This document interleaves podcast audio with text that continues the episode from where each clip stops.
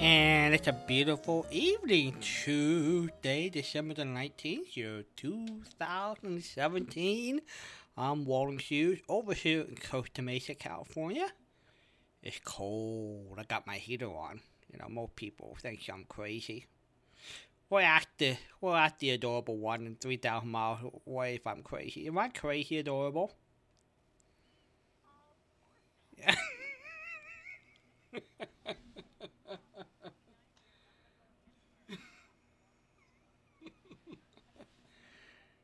Uh, I have no idea. Hello. Hello, Patricia. Hello. Hello, Patricia. If you if you if if you didn't have Patricia as your name, what would you have liked to have as your name? Mm-hmm.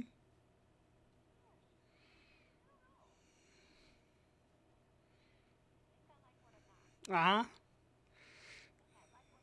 I think you, it fits you. Has it, has it been, has it been hard to retrain your sister to say Patricia?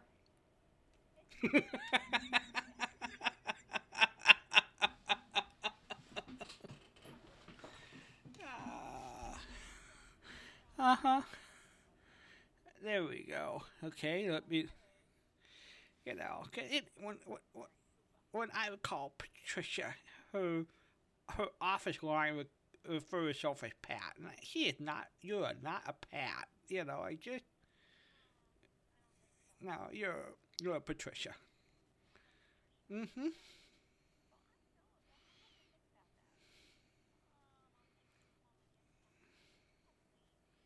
Yeah.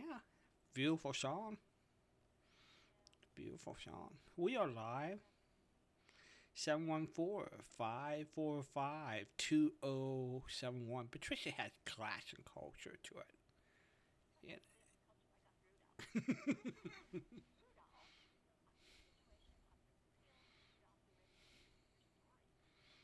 ah, it was interesting the segment you read last night. I, I stuff I've never heard before, and it's very descriptive. Very. Mm-hmm.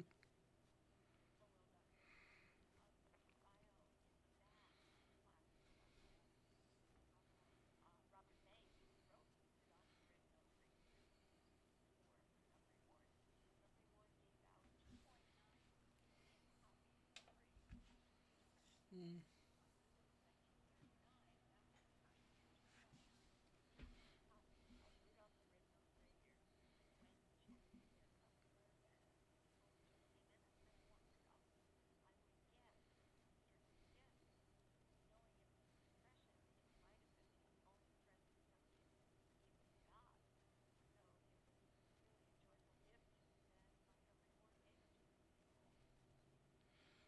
You know, I think the song uh, and then the cartoon series have grown to be more famous than the book, than the story that you're about read, you're you're reading to us.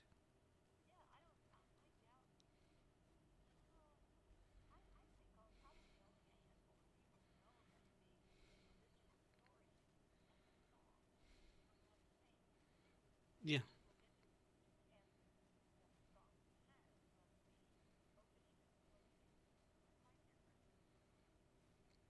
Have you ever read The Grinch, the book yourself? Okay. I don't. I, it might be. You know, I would think Doctor. I'm assuming it's a Doctor Seuss story. Okay. Oh.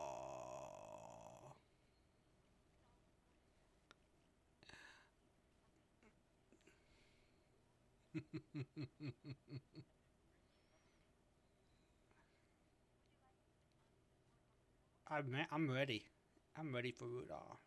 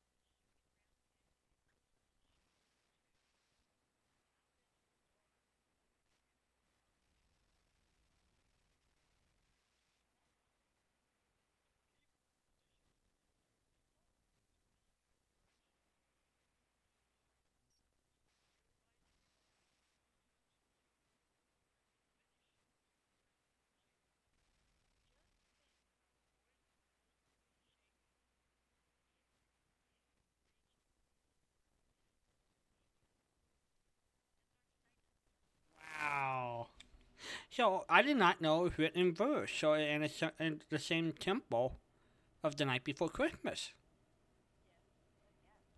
Wow. 714-545-2071. If you're not hearing this, give us a call.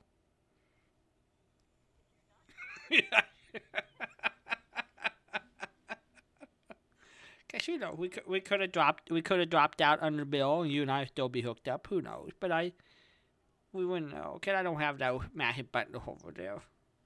So you can do Walden a favor and give us a call at 714 uh, 545 2071. If not, you get hearing dead air. If not, you get hearing dead air. So.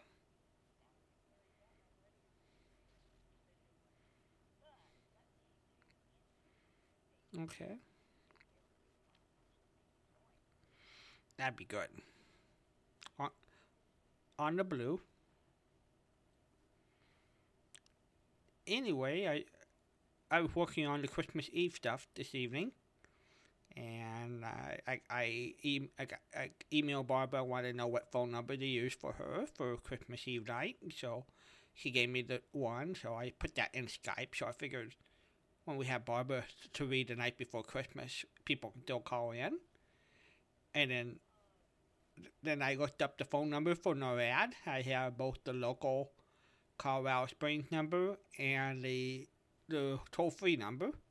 So I put those in Skype, and then I went to the uh, Santa Tracker website. Everybody, that's NORAD, N O A N O R A D, Santa S A N T A dot org dot O R G. And they now it seem to be really into twittering.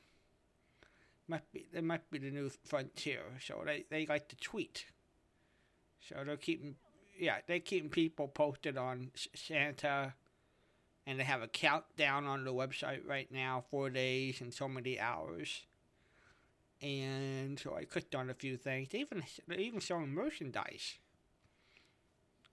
And they had a little tribute uh, to the colonel who came up with the idea and gave a little bio about him. So I was just just making sure everything was ready for Christmas Eve.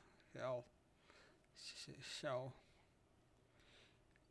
anyway, this weekend, yeah, yeah, we're only on the blue tonight. Yeah, we have trained people to only hear us on the blue. Okay, the blue is the blue is popular. okay, let me get. Let me. Get, okay. Let me get.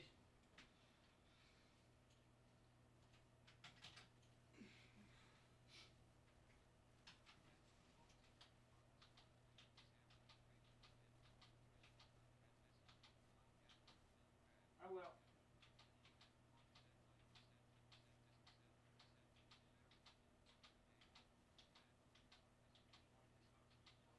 Okay. All right. I was looking at the Skype just to see if I, if I can figure out anything going on over there. But you know. Okay, so what I'm gonna do. Okay, so what I'm gonna do, I'm gonna hang up on you and and uh.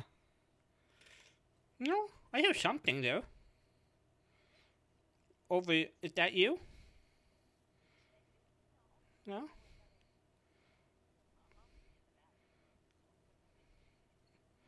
Yeah, but I hear those speaking noises over on your computer, I think. Okay. Well, let me hang up on you and start start fresh. So, okay.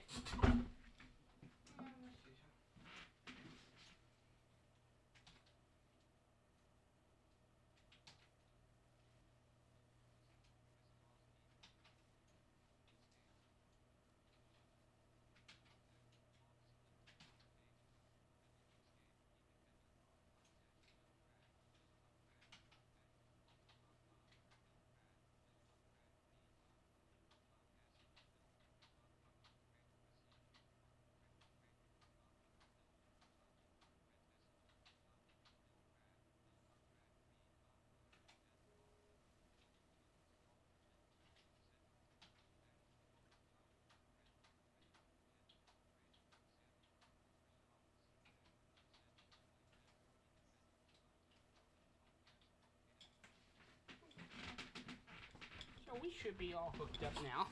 I think we're all hooked up now. I, didn't hear anything drop out, so I think it's just you and I. So, so. Oh yeah, I think no, I think you could read it all over again. You know. Who knows? I guess that's what I don't know.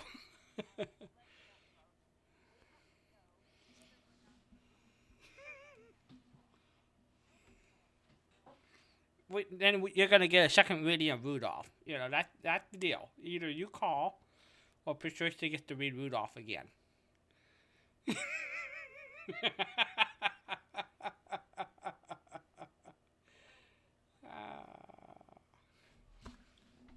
Anyway, they were good. I um, I started a long time ago.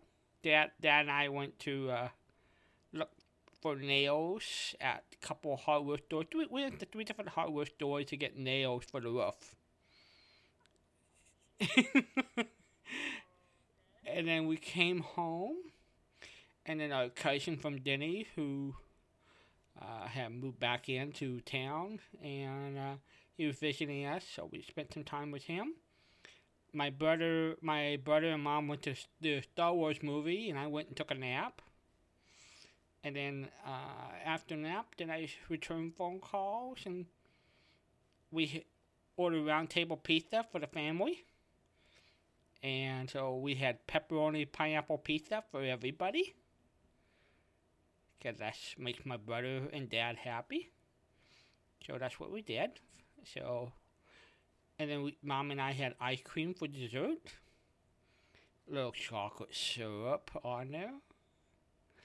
And then I spent time looking through emails and getting ready for the show. So I spent, and then my second computer is doing a Windows 10 update, reverse back to an older program. So I don't have everything handy, so I'm gonna play stuff from the CDs rather than the computer tonight. So, so that's where we are, my dear. So we're doing okay. Okay, then I will. Uh, then I will get. I'll get call again. You know.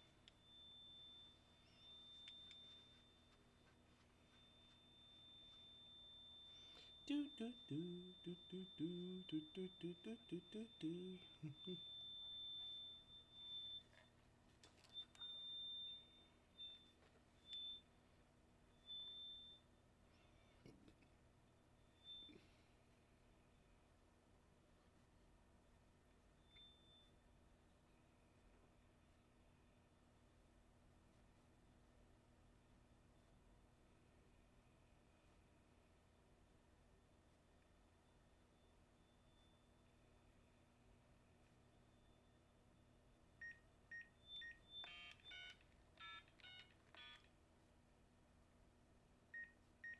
Okay, that should do it, everybody. We should be on for sure. We should be for sure, for sure. You know. Yeah.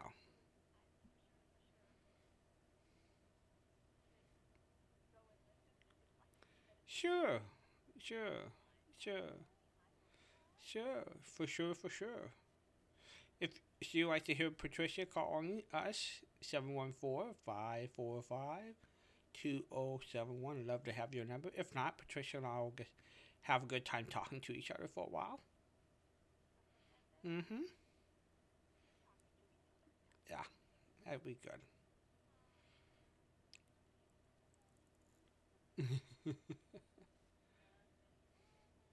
well, okay, if not, I can call the gasman and say, oh, we on the air? Okay.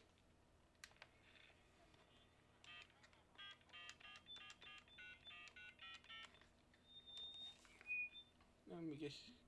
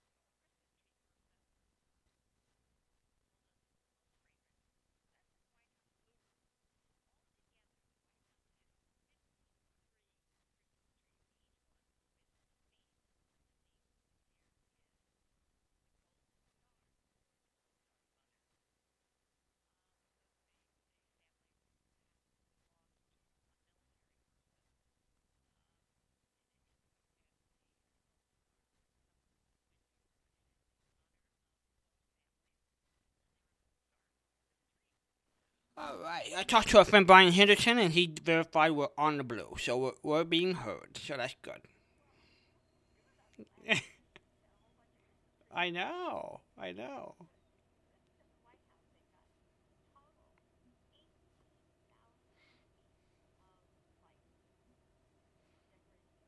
Mm.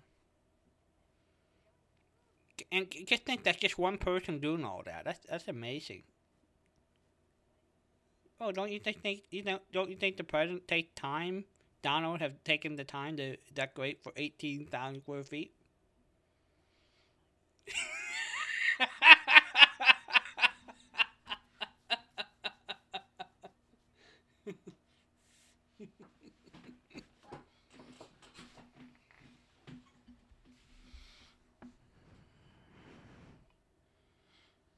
That's pretty nice. I would love, I would, I would love to do that. Yeah. You know.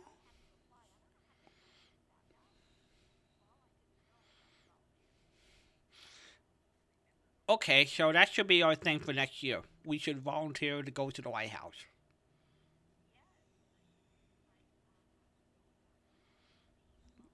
Yeah.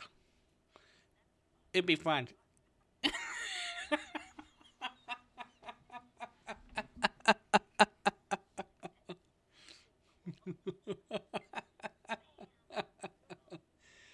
oh, yeah.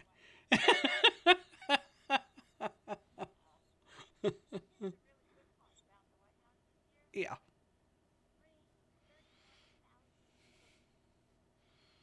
Wow. And they're all home baked, right? Le- Mrs. Mrs. Trump cooked them all. That's that's very nice of her to do that.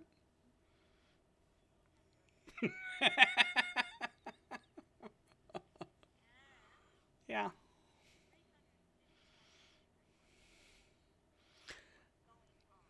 You like gingerbread?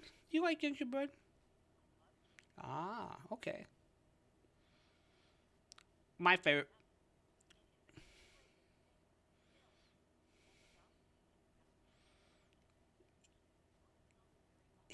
Yeah, but see, gingerbread doesn't really dunk as well as other stuff. I don't think so. Or maybe because I've maybe I've been raised on hard gingerbread. Ah, I haven't thought about that. Well, now see, if if you're gonna decorate a gingerbread house, that's an interesting thought. Where, where did that custom come from? I like putting gumdrops on mine. I'm a gumdrop kid. When I used to get, oh yeah. Now sometimes people put hard candy on them, and but I, mm-hmm.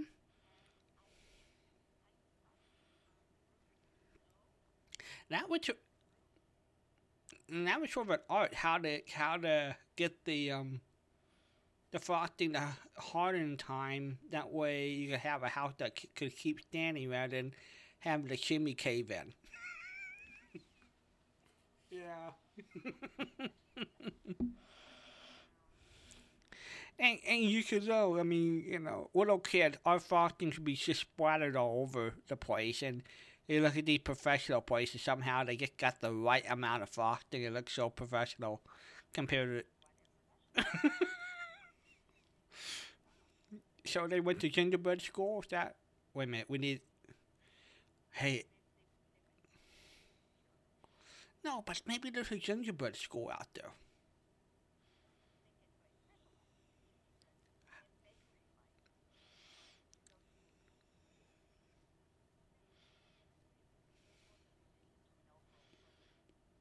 Well, I mean, if there's a Santa Claus school, there must be a gingerbread school.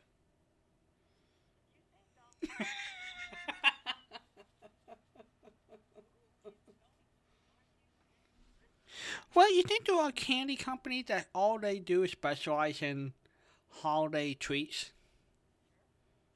They don't. They don't put out anything else.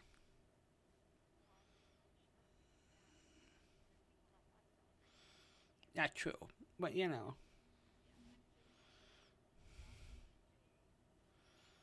Mhm.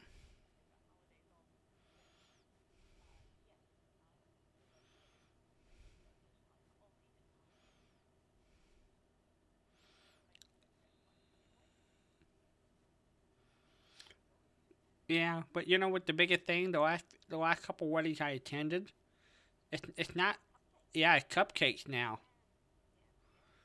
Six dollar cupcakes. Uh, you know.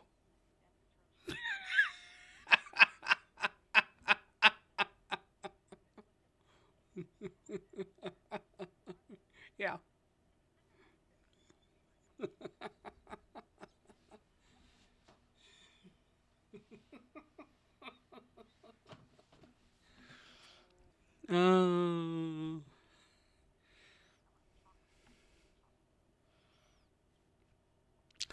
well, you know, it, and let's face it, when you cook chocolate, like when you're making something like that, it seems like that dark chocolate has a certain smell to it when you're cooking it. You know. Yeah.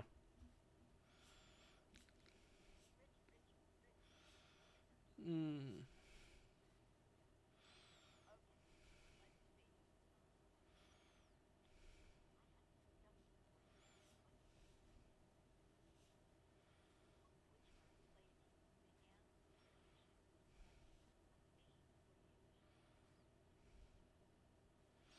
Uh, that would be Mrs. Uh, Benjamin Harrison. That right? Wow.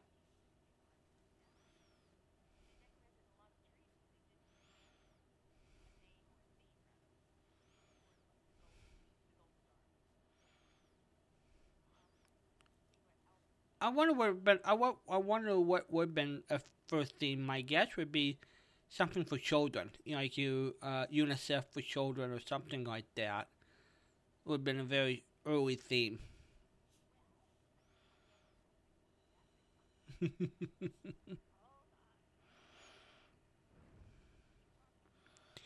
anyway, we're gonna be here four times this weekend, twice during the day and twice at night.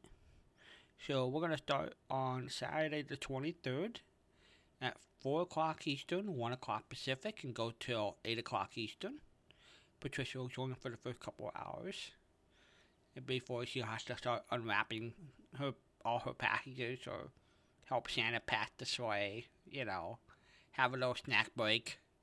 So John Roy will join us, and then we'll all gather here on Saturday night, the 23rd at 10:30 Eastern, and enjoy the holiday together.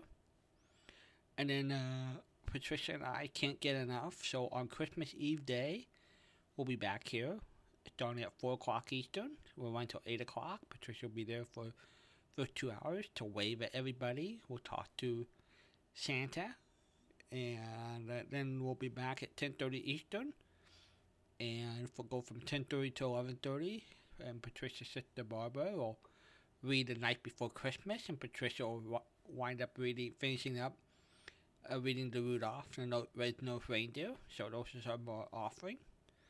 And then I bet we'll be together Christmas night. So those are current schedule at the moment, everybody. You know. Ah, okay. Well, right now, mm, when, when did that ever happen? You, you've never been confused one day in your life. Huh.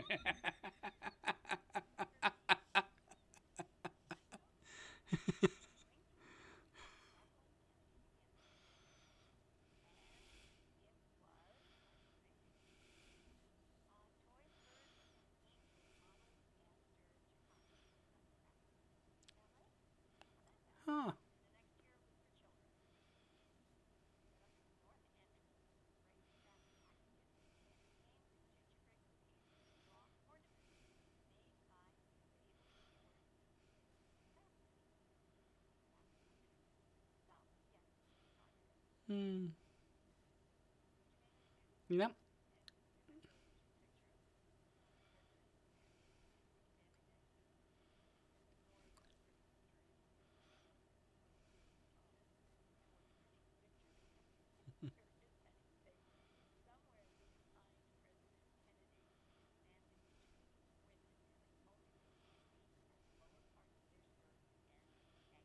I see.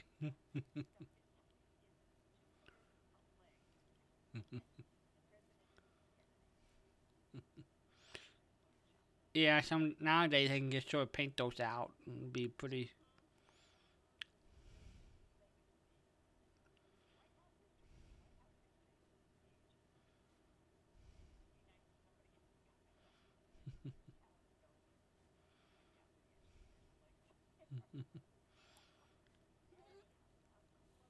I, I get a weekly email from historical places, everybody, and uh, last week they had the second oldest synagogue and museum attached to that. Uh, not museum, but uh, cemetery. Um, this week I'm anxious to see what their Christmas theme is going to be like. Cause if so, I'll forward that to Patricia and she can describe the pictures to us. So see what, what. Oh dear. Okay. Okay. We'll see what happens, what they decide as a historical theme. We wore them out last night, I think. You know, we were up, we were up late last night, so, and we, and we, the phones were busy. You know, I think they're, they're all hunk, they're all hunkered in and taking a nap and waiting for Christmas to show up, I guess.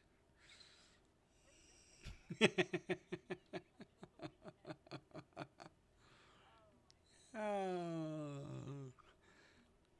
So, so did you feel yesterday's meeting went well with the food, the, with the food people?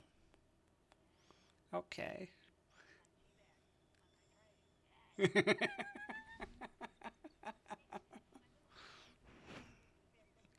uh-huh.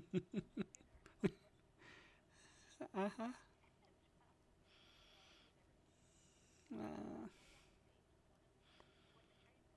Mhm.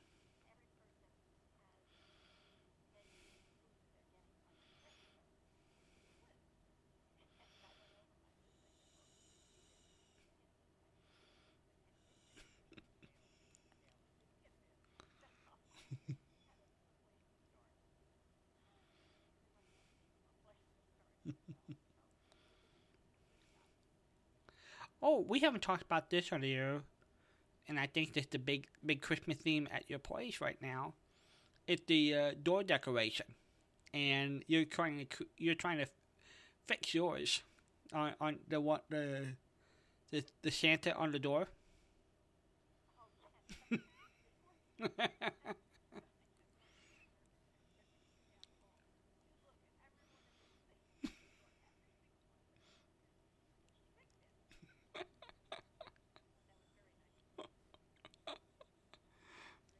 So, so they so they so they had different things on P- Patricia's door, from Santa's.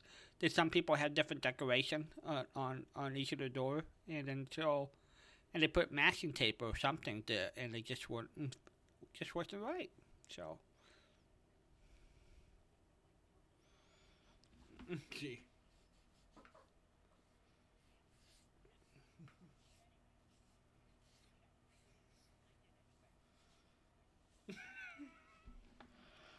See. Mm-hmm. Yeah, go ahead.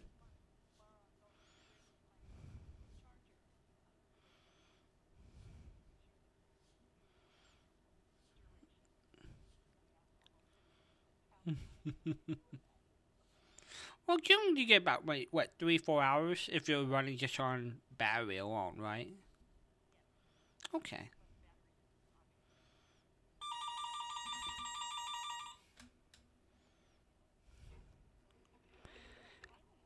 Hello, hello, you're on with Patricia.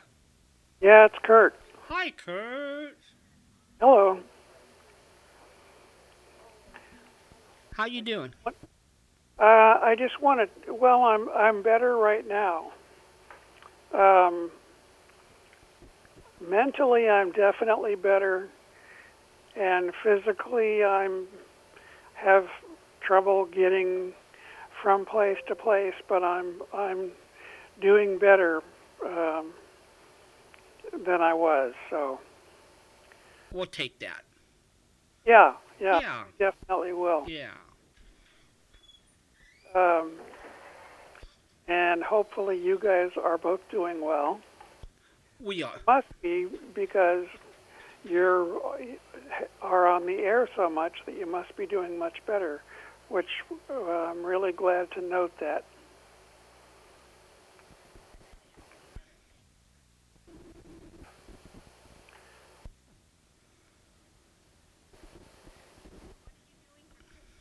Actually, I can hear uh, Patricia on the radio, but not. Okay, I can I can take care of that for you. All right. And Patricia, would you talk to Kurt?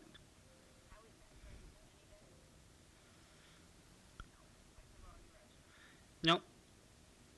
Uh, yeah, I can hear her on the radio. Uh, well, we're not really doing anything much. Um, um, Big Matt, uh, Big Matt's wife Jennifer is in the hospital. She just had very serious surgery today, and uh, so she had pancreatitis, and um, they found out that that her pancreas uh, had a lot of necrosis in it, and they had to try to make her a new bile duct from the intestine, and so she's she's in, uh, has some really bad problems, uh, especially with pain and stuff like that. So they took out her gallbladder, and she may be home for Christmas. But the irony is that if she comes home on Christmas, she may not be able to eat stuff that um, that that they make for her, because she may have to go vegan or whatever. So that's really serious. And Matt's um, staying up there with her tonight, and uh, like she's in lots of pain and stuff from the surgery, so it's a, a real problem. So uh, we could use prayer on that one because she's, uh, you know, very ill. So, but um, like I said, um, I'm doing better. Um, I just got a shower chair a couple of weeks ago, and and that makes uh, showering really easy because I can sit down and not have to stand up the whole time. So not much else is happening, but um, um, uh, I'm, uh, you know, I'm doing pretty well. Still on my uh, chemotherapy, and those numbers are still uh, coming down and, and stuff. So, you know, that at least is is looking better. So, and I'm so glad that Patricia, you're doing so much better and and um, able to do a lot of the stuff that you know you really have needed to do for a long time. So, and of course, Walden is is handling the Christmas programming and stuff like that, and so that's that's really nice. And and of course, I've been hearing John and Larry, so I, but not very often because no, they're sick right now. Larry's sick, and so well, it's gonna be a little while, I think, before we'll see how they are this weekend. But uh, they've got so much that they're supposed to be doing. Yeah, I know. With the performing and all that, I mean that that's that's that's a, a bad um, bad time to be sick. That's true. That is so true. So, but um, I um, I'm you know kind of I, I'm not sure how ready I am for Christmas itself, but um, well, you know, Kurt, at least you're still with us, and that's what that's the most important thing. So Yeah, well, I that yeah, that's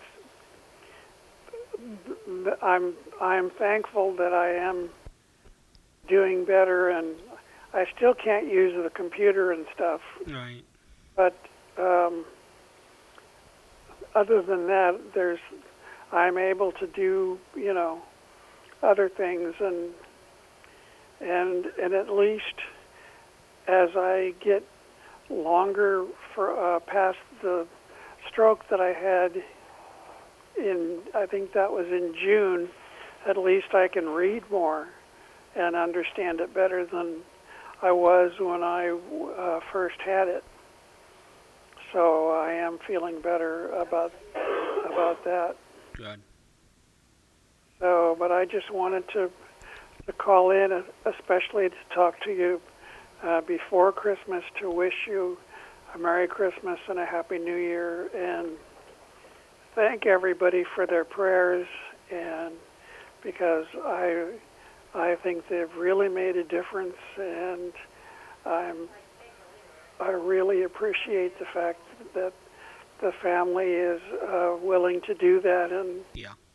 and um, and I thank everybody for that. So, but uh, anyway, I just wanted to call and say hello, Hello, Kurt.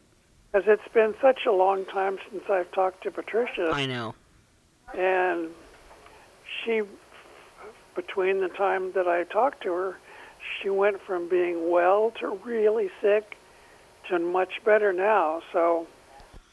Yeah, well, she's she's a yo-yo. You know, she bounces up and down. So she, Well, I'm just I'm just so glad that or maybe she rather me say she's a weeble wobble. Are you a weeble wobble?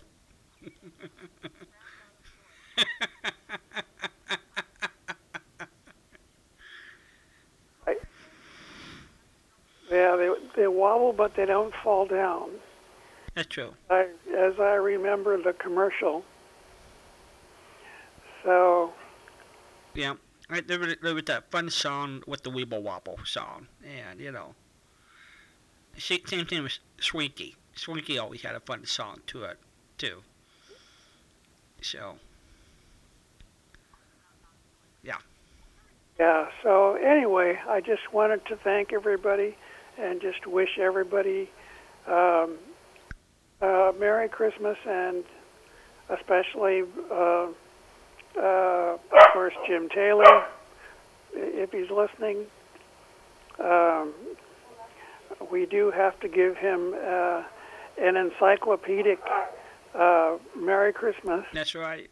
and um, since he has that all that stuff in his head, and and we feel especially glad that he has all that stuff there. I agree. I agree, Because you know, he even, of course, called up a couple nights ago and talked to Dr. Beal and uh, asking him some questions and and the stuff that he has in his head about even having to do with records and stuff like that, uh, and stuff that he used to have, and um, that's been especially interesting uh, in the last. Well, the Sunday show was really interesting. Good. So I will let you go, and hopefully somebody else will call in. But we, we will. I'll have I'll have him call in a minute. I'm gonna do a telephone test with Patricia. So thank you, Kurt, and we'll talk to you soon. okay, hopefully. Good night. Thank you so much. Bye bye. Well, well, I'm gonna do it. I I well, I did that for a certain reason. I can do that in a second. I'm gonna call my. I'm gonna, what what what I did. I'm calling myself.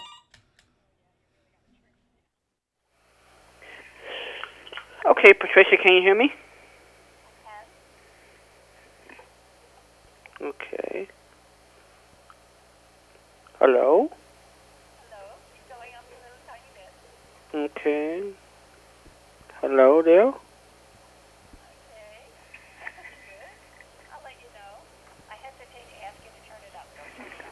Hmm. Let's see here. I don't hear myself. Let's see here. Why is that crazy? You know, it worked fine yesterday. And right now, let's see here. Do do do do do do do do do do do do do. Hmm.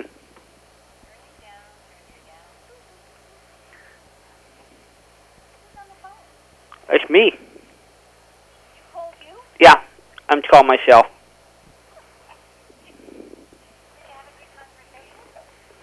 Well, I'm trying to see why we're not getting anything on the phone.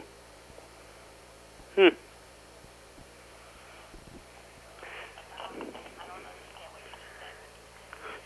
Hello there. Okay. Yeah, but if I'm on the phone, I don't hear myself on the phone. Yeah, well, that's good. Yeah, but I can see why Kurt didn't get this call. Um, let's see, hold on. Do, do, do.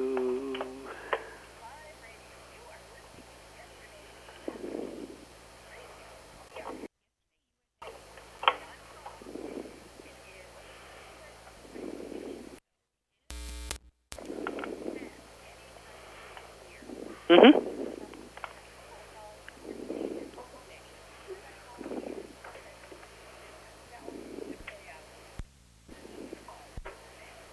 Yep.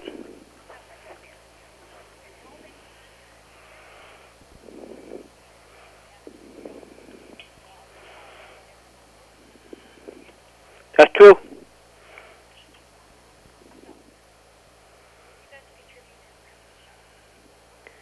Oh, I don't know. I'm just having so much fun. I'm having so much fun playing with the phones. Let's see here.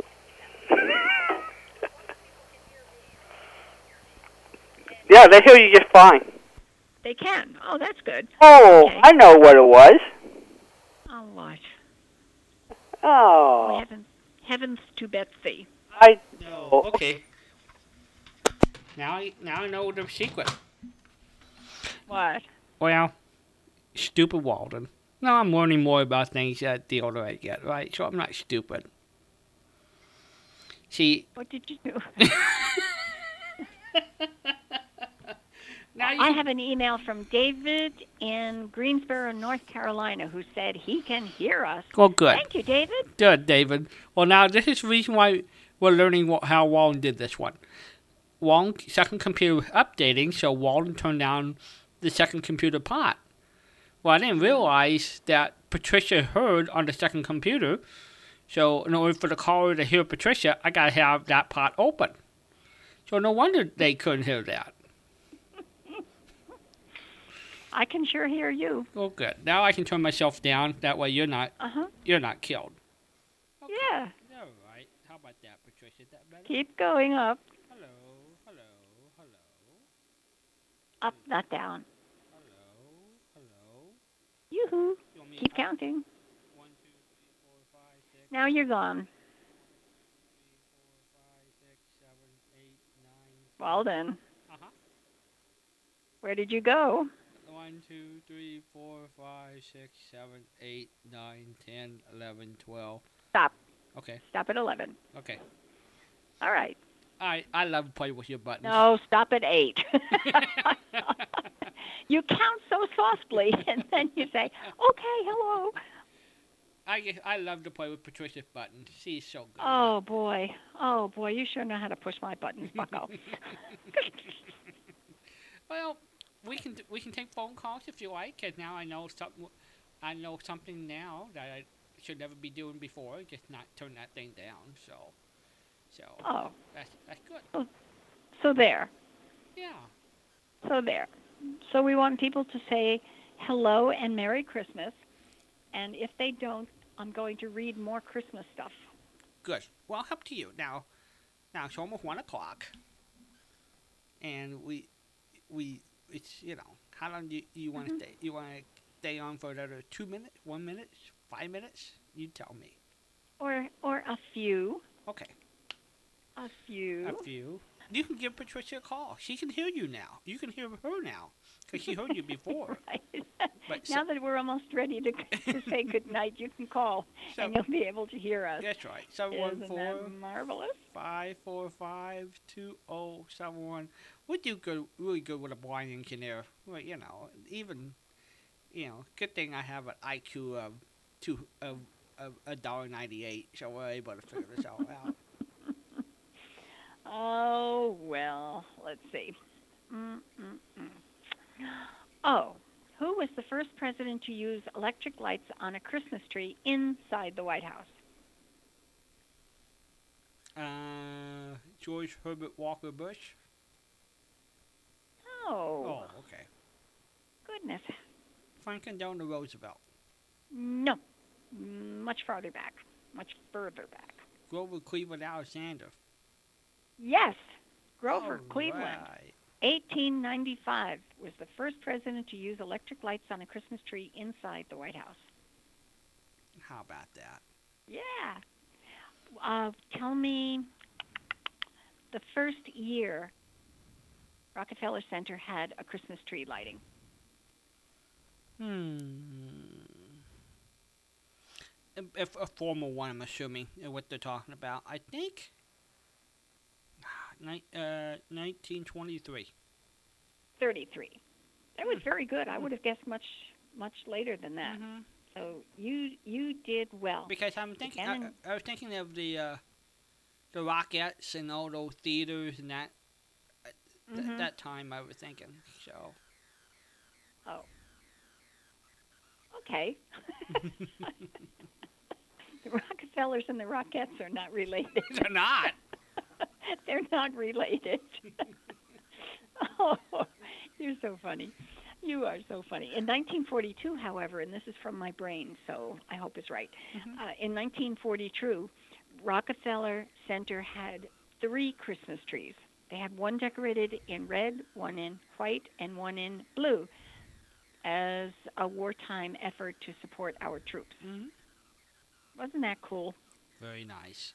I liked that a lot. Very nice. Yes. Yeah. Okay, let me see what else I have for you here. Mm-mm-mm. The world's first singing commercial. Tell me about it. Um. Has it- It's the one with Ernest and Harris singing. We were the uh, how you do everybody how you do the woven the weaving woven pairs. Really? you lost me halfway through there. if I didn't have an answer in front of me, I'd believe every word you said. Because you say it with such authority? First singing commercial aired on Christmas Eve 1926, and it mm-hmm. was for Wheaties cereal. You so you have the verse. Can I have you sing it to us? I, I don't have any idea how it sounded. Well, I mean, 1926. you you, you have a beautiful vo- singing voice. So, ladies and gentlemen, here is was her opera debut. Wheaties. we will do Wheaties, yes. Let's see. What what do we got here? The Gettysburg. Mm-mm-mm. Oh, my goodness. In 2001, this is far back, Guinness World Book of Records. Guinness Book of World Records. I always get that backwards. The there was a town in Poland who attempted to get a position in the Guinness Book of World Records for the largest gingerbread house. It was made in I cannot pronounce this. I will say Sesh. I won't say it. It's it's S Z C Z E C I N, Poland. Four thousand loaves of brick-shaped gingerbread that measured 11 and a half feet high. It took a week to create it, and it used 6,000 eggs and 2,000 pounds of flour, plus 550 pounds of shortening, and they lost to an American team. I don't know what the American team baked, though, but it was bigger than 11 and a half feet high. A ton of flour, 2,000 pounds of flour. I hope they made it in an open air square so people could come up and just take a chunk when they went shopping. That'd be a nice Christmas gift, huh? Oh boy. Oh wow. Indeed. Actually, Oh. actually, that would probably be a big, a big success if somebody had an outdoor cooking event, Mhm. and so people who go shopping can go by and pick up their uh, little sweet or little sandwich as they go on the house. I I saw pictures of the competition for the world's largest pizza, and it Oh, I filled an entire. Yeah. It was a town a town square, and people would go by and grab a chunk of pizza. I don't know, sitting out in the sun and having people's hands all over it. It didn't look particularly appetizing to me, but it looked like people were having a good time, just ripping chunks of pizza off the town square. oh, fun, fun, fun, fun, fun, fun. Okay, in early England, there was a traditional Christmas dinner had one particular item on it, and it was prepared with mustard. What do you think that item was? Huh. Mustard? It was prepared with mustard. hmm Hmm. Hmm. Hamburgers. The Hot head dog. of a pig. Oh, I know. that doesn't sound. That doesn't sound too tasty, does it? It doesn't sound appetizing. I bet they saved a lot of money on groceries Yeah. that day. Yeah. Sheesh. Ooh. No, I don't think so. I don't think so. All right, let's see. Which state was the first to recognize Christmas as an official holiday? Not a federal holiday, but an official holiday. Nebraska. No. Jeez. Aren't you sad that you missed out on that one? It was. The, it. It was the great state of New Jersey. It was the great state of Alabama, Ah. 1836. How about that? That's not bad. Not bad at all for Alabama to do that. I don't know what they're going to do about this this year, but the busiest shopping days of the year are the Friday and Saturday before Christmas. Mhm. I guess they can still do that this year because Sunday is Christmas Eve, right? Right. Right. Okay. Oh yeah, so they can still do that Friday and Saturday. Get out there and do your shopping, but wait long enough to get all the good sales when the prices start coming down. And don't get sick by breathing in other people's germs while you're out there. Oh, oh, oh. Okay, let me see. An artificial spider and web are often included in the decorations on Ukrainian Christmas trees. A spider web found on Christmas morning is believed to bring good luck. So they don't take any chances. They make their own. I like this. That's good. That's good. Okay. Well, it is 101 on the East Coast. I will let you, because you stayed on extra late last night, so we'll let Yeah. you. Yeah, we didn't have a whole lot of. Um, we had too much fun. I didn't want to go home. Yeah. So, t- t- tomorrow, tomorrow. yeah, Patricia. I will be back tomorrow with you, Yeah. and I'll bring my power cord and keep my computer plugged in so that I can keep it open for a million years instead of just one. All right, my dear. Merry Christmas, and I'll talk to you on Wednesday. Uh, Merry Christmas, everybody. We're coming back for more. Good night, Walden. Good night, Patricia. All right. Oh. And we'll see. We're pulling stuff out for CD. See what I'm putting together. Hoping this is what I'm hoping for. Because we're playing things from a CD tonight. And let's load this up. Get that. I'm hoping for the ABC Christmas party. But let's see if, the, if, I, if we're right about that or not.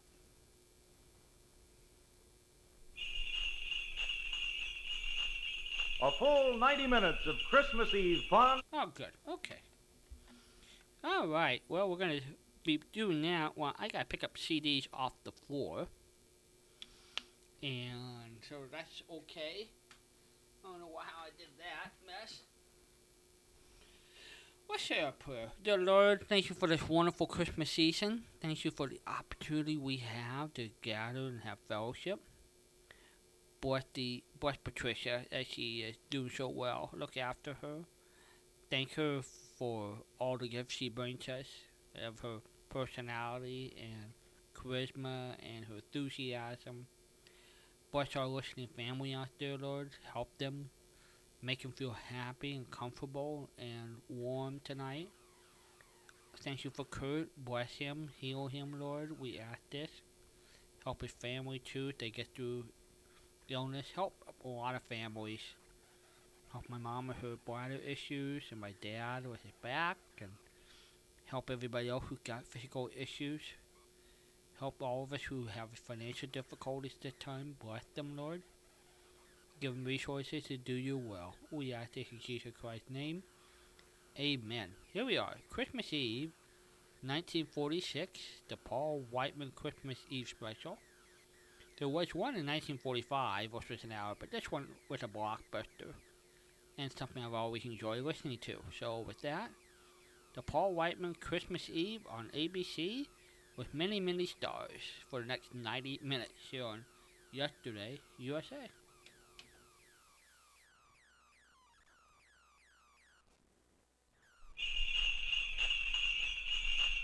A full 90 minutes of Christmas Eve fun at Paul Whiteman's ABC Christmas Party.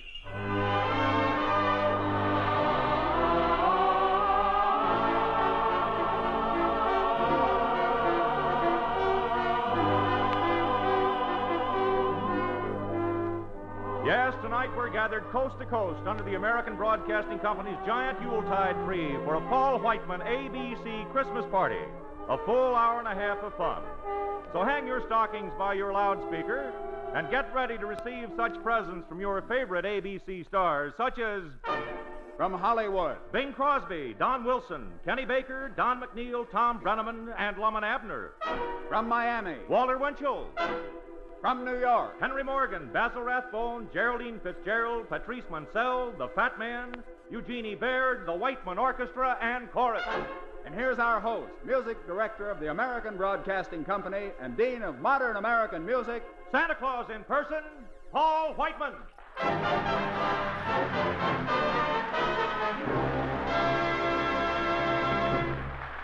Thank you, thank you. And as a poet once said, "'Tis the night before Christmas, so greetings to all. If you sit back and listen, we'll have a big ball. Your stockings all hung by the speaker with care, we'll fill to the top with tops the air. So mother and daughter and father and son, the party's all ready now. Let's have some fun.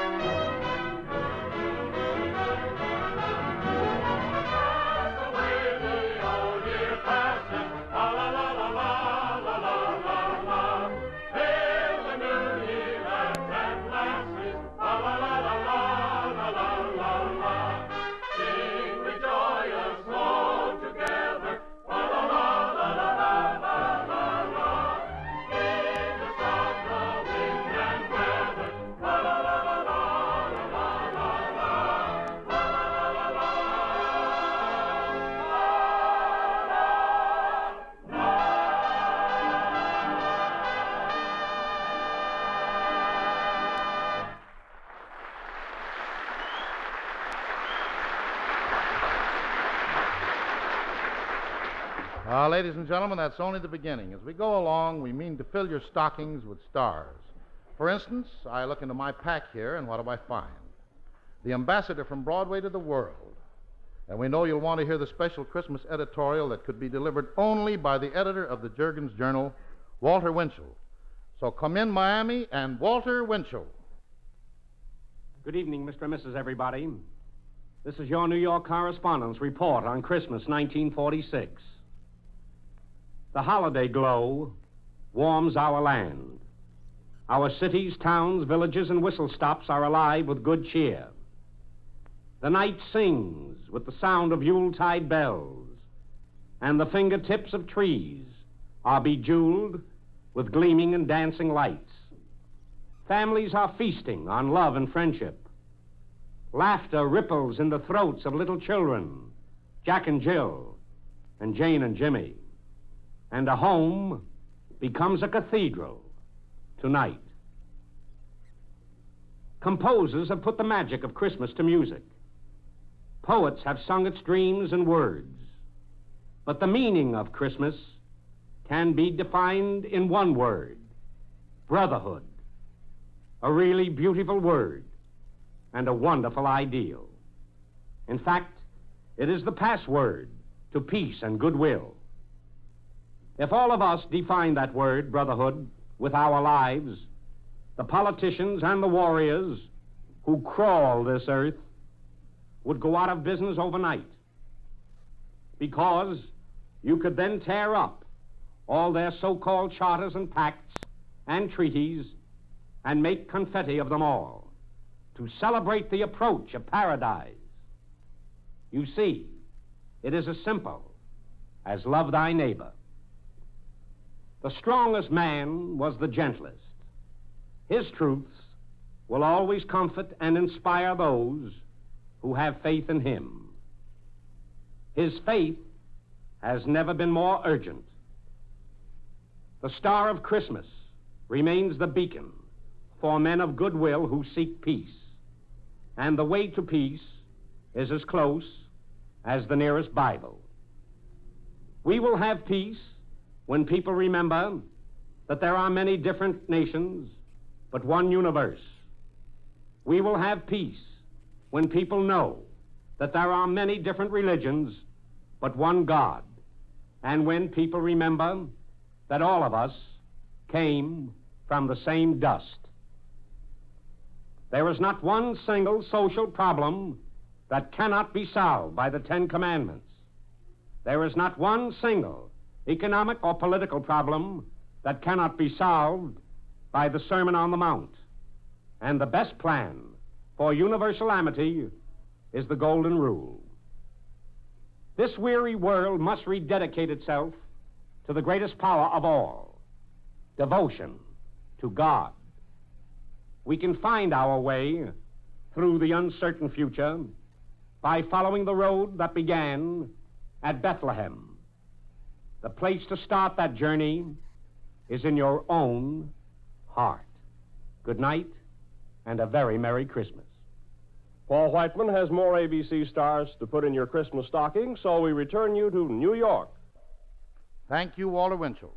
Is this the way to Paul Whiteman's ABC Christmas party? No, young lady, this ain't the way to it. This is it. well, then I have a Christmas card for you. Here it is. Uh, let me see. This card says, uh, as a gift to be placed in the stocking of every ABC listener, the Metropolitan Opera Association presents its youngest prima donna, Patrice Munsell.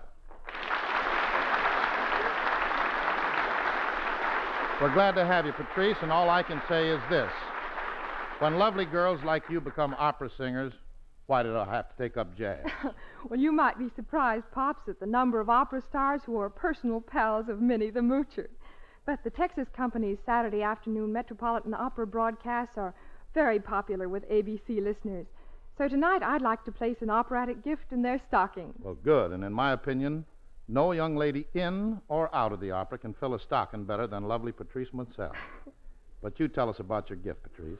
Well, I think one of the most popular of all coloratura arias is the Polonaise from the Opera Mignon. It's lilting, light-hearted, and gay, and it's called Je suis Titania. I am fair Titania. With Paul Whiteman's help, here it is. Je suis la blonde, je suis je parcours le monde.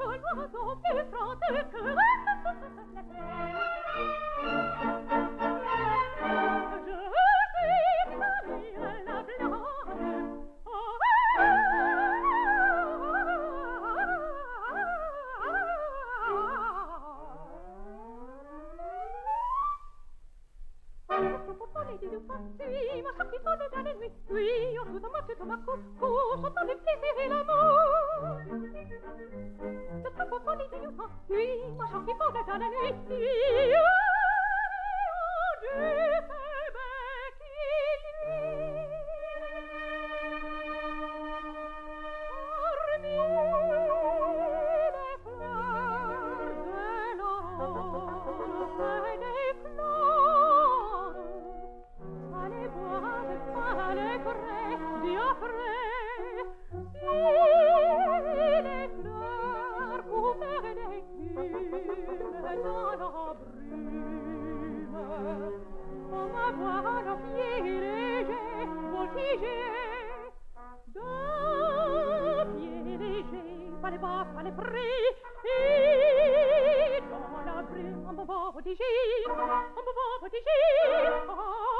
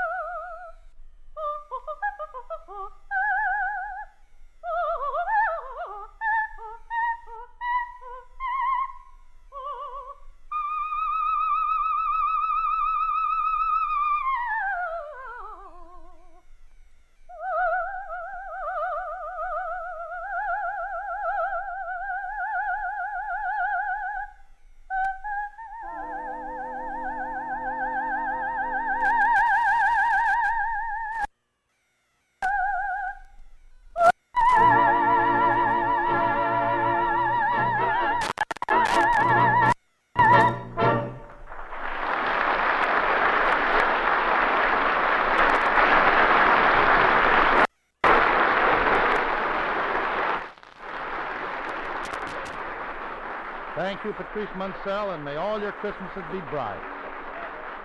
Ah, but our Santa Claus pack is still bulging with gifts, so. Hey, uh, just a minute, you. Just a minute. yeah, what can I do for you, tall, dark, and uh, fatter than I am?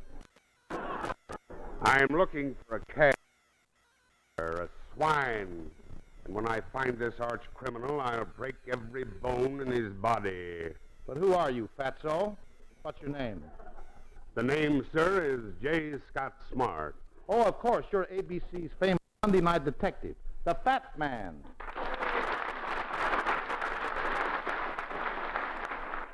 Yes, Paul, that's right.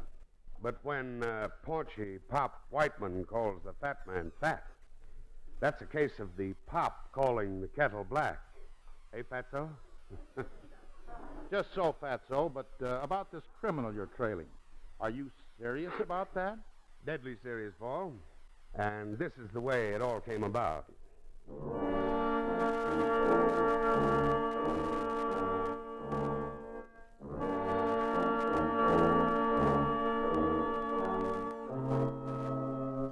It started in my office around 8, Christmas Eve. I was finishing up some odds and ends so I'd have time the next day for a Yuletide dinner and a couple of hours of relaxation. Suddenly, the door opened and a man walked in. Maybe walked is the wrong word to use. Crawled or slithered would be better. Because he looked like a guy with one foot in the grave and the other on a blob of motor oil. With his eyes pinned on mine, he came up to my desk, clutching a small scrap of paper in his trembling hand. You? You're the fat man? Yes, that's right. My name's Alex. Alex Yes, who? Alex is enough. What's on your mind, Alex? I got a job for you. On Christmas Eve? This job can't wait. It's got to be cracked by midnight. It pays off, too, in spades. What's it all about? You better prepare for a jolt, fat man. Oh, I'm used to jolts. I don't care what you're used to. This is like getting a slug in the solar plexus. Stop pinning that crepe on my ears and come out with it. All right, fat man. I only hope you can take it. Here. Here, just read. What's on this paper? I unfolded the piece of paper he handed me and read five words. He said I'd get a slug in the solar plexus when I read it. But, brother, how he underestimated. Those five simple words squeezed the breath out of my lungs like a punctured inner tube. And I felt my spine get icy cold. Who wrote this? I don't know. That's why I'm here. You're the guy who's got to find out. Does anyone else know? I don't think so, not yet. The papers would be full of it by now. But you got to get the guy who wrote that fat man. You got to nab him fast. Don't you see what this means? Don't you understand? Do you think I'm an idiot? Of course I understand. I've got an idea who's behind it, too. Yeah? There's only one man I know of who'd be tough enough and mean enough for a job like this. Bug Eye Louie. Bug Eye? You've heard of him? I guess everybody's heard of Bug Eye. Sure. His reputation's lower than a sewer. He'd stick his, a knife in his grandmother for a plug nickel. He'd set fire to a hospital for a 10 cent cigar. You got nerve enough to see him, Runyon? He doesn't scare me. But first, I'm doing a little checking up. The Missing Persons Bureau, the morgue, and every flop house in the city. Then I'm having myself a talk with Bug Eye.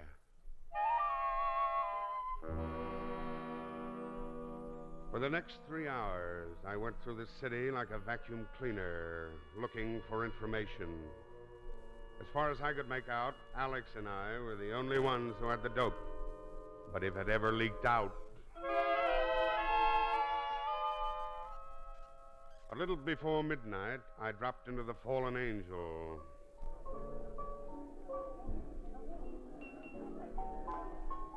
I stepped up to the bar and then had a casual look around. The joint was mobbed with the usual crowd, half of them packing guns. The place was tough, and the clientele was even tougher. It seemed like a likely place to get buried from. Then I noticed something else. A few feet away from me at the bar, she was tall, slim, and beautiful, in a strapless evening gown. But her eyes were two pieces of dry ice. She looked at me, and I looked at her, and she slid over. Hello, fat man. Well, who are you, sweetheart? Brenda. Brenda what? Just Brenda's enough. Doesn't anyone ever have a last name anymore? Looking for someone, fat man? Yeah, baby. Bug Eye Louie. What's on your mind? That's my business. And Bug Eyes. You'd better be careful. Coppers are poison to bug eye. I don't get much of an appetite with his kind either, sweetheart. And I've got a gun that can talk his language. Listen, fat man. Take a tip from me. Get out of here while the getting's good. You heard her, fat man. You better take her advice. Well, Bug Eye Louie. Good evening. Yeah, what's good about it? Not you.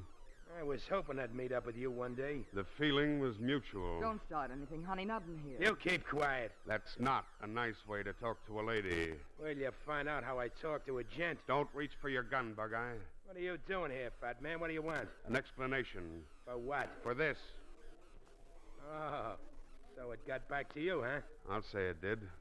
Now, out with it, you murderous weasel. Is it true or isn't it? You'll find out in just a few seconds. It's midnight. sure. All right, Rat, start marching. You're on your way to headquarters. Says who? Bug-Eye, no, don't you? Runyon, come out here quick! What's up, Alex? Come out and look, he's here! What's that? By the guy's nuts. It's a lie, Runyon. Bug-Eye was lying. It's okay now. Everything's okay. Where is he? Up there. Just coming around behind the top of that building. Why, have all the double crossing. It's a good thing for you, my flat headed friend, that you did get a double cross. It's a good thing for you the five words on this paper weren't true. What five words? What does that paper say? There ain't no Santa Claus.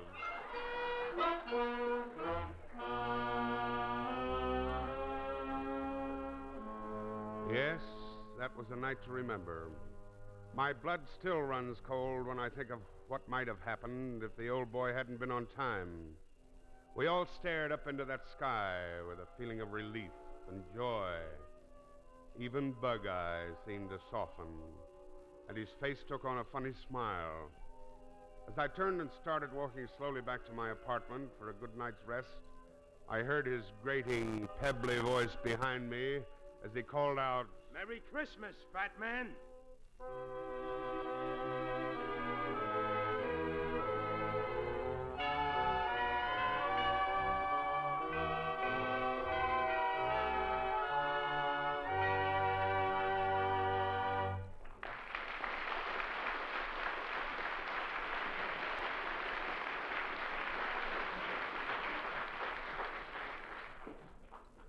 Now the next gift we want to put in your radio stocking is something very special.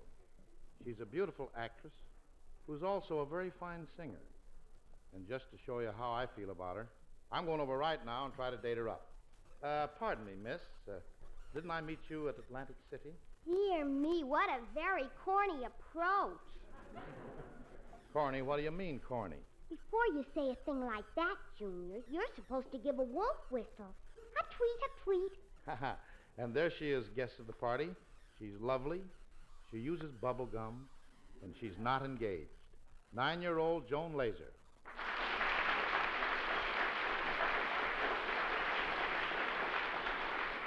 And now, Joan, suppose you tell us about your Christmas gift to our ABC listeners. It's Ken Darby's very special musical setting of the grand old poem, "Twas the Night Before Christmas, as only Pops Whiteman can present it. And right now, starring our nomination for Miss America of 1956, Joan Laser.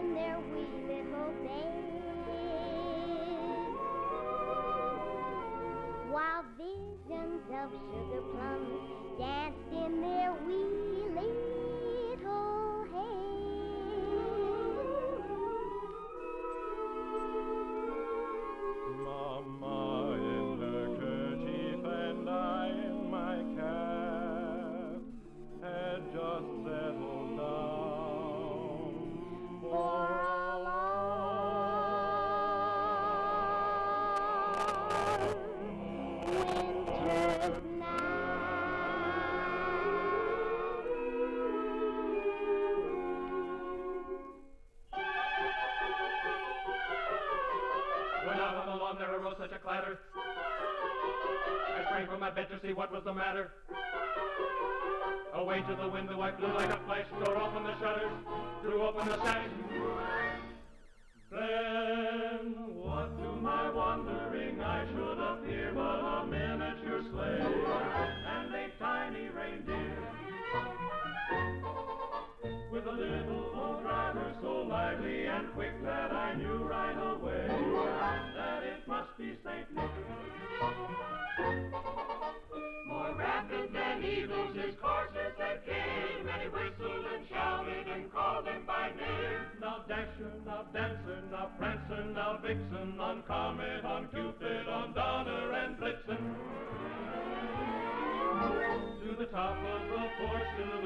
The wall. Dash away, dash away, dash away, dash away all. So up to the housetops the coursers they flew with a sleigh full of toys and St. Nicholas too. And then in a twinkling I heard on the roof all the clattering noise of each galloping hoof.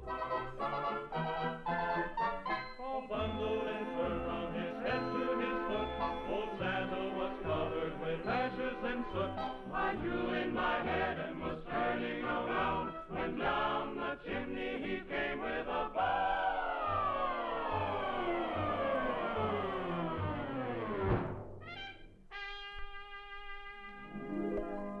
His eyes, how they twinkle. and twinkle so gay. His dimples, how merry. His cheeks were like roses. like a cherry all wrinkled with foam. Little, little mouth was drawn up like a bow. the beard on his chin was as white as the snow. The stump of a little old pipe he held tight in his teeth, and the smoke went around and around and around his head like a wreath. He was chubby and plump, a right jolly old, jolly old elf. And I laughed and I laughed and I laughed when I saw him in spite of myself. He had a broad fable, oh, oh, and a little round belly, oh. oh. That's just when he laughed, oh, oh, like a bowl full of jelly. Oh, oh, he, he gave me a wink of his eye and a twist of his head. A chuckle and a smile I knew all the while I had nothing to dread. He spoke not a word, but went straight to his work and filled all the stockings, then turned with a jerk. Then laying a finger aside of his nose And giving a nod up the chimney he rolled.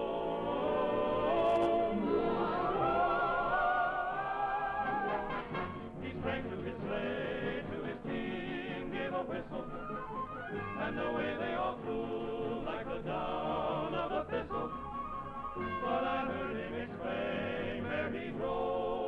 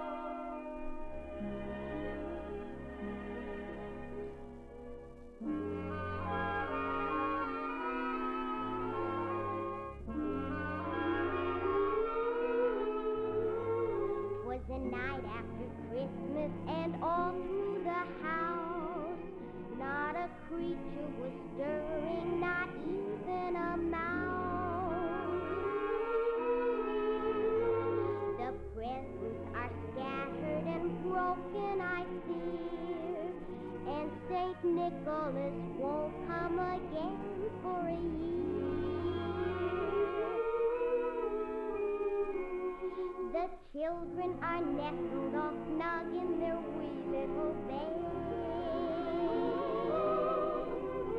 while visions of sugar plums dance in their wee little heads.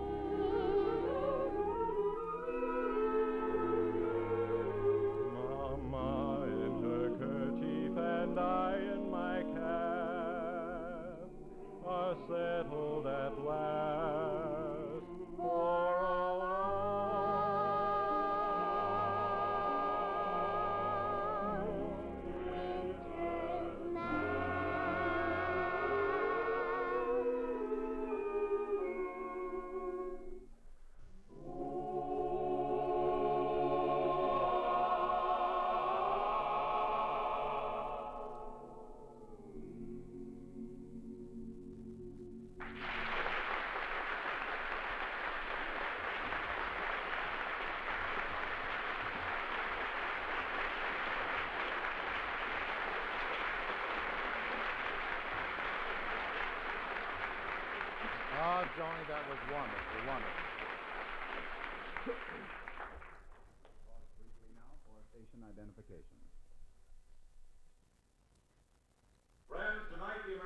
Broadcasting Company is filling your stocking with stars as you listen to Paul Whiteman's ABC Christmas Party. Now here's Paul Whiteman himself to tell you about the presents still in his Santa Claus pack. That's right, men and women of goodwill.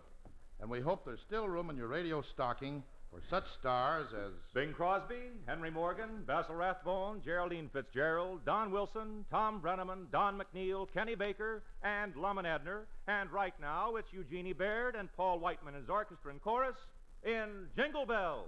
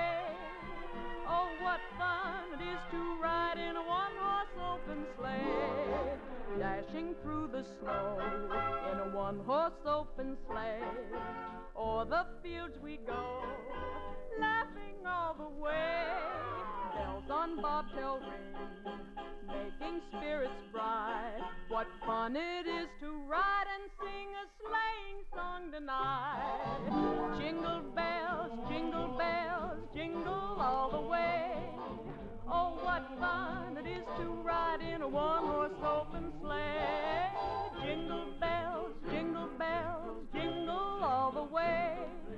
Oh, what fun it is to ride in a one horse open sleigh. day or two ago, I thought I'd take a ride. And soon Miss Fanny Bright was seated by my side.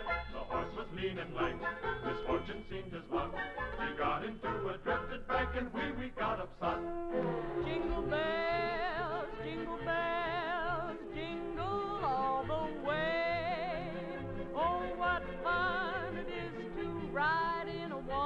one horse open sleigh. Jingle bells, jingle bells, jingle all the way.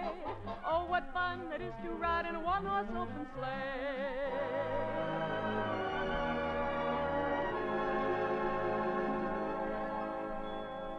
Now the ground is white. Go it while you're young. Take the girls tonight and sing this sleighing song. Just get a bobtail nag to 44 his speed. Then hitch him to an open sleigh and crack you'll take the lead. Jingle bells, jingle bells, jingle all the way. Oh, what fun it is to ride in a one horse open sleigh. Jingle bells, jingle bells, jingle all the way. Oh, what fun it is to ride in a one open sleigh.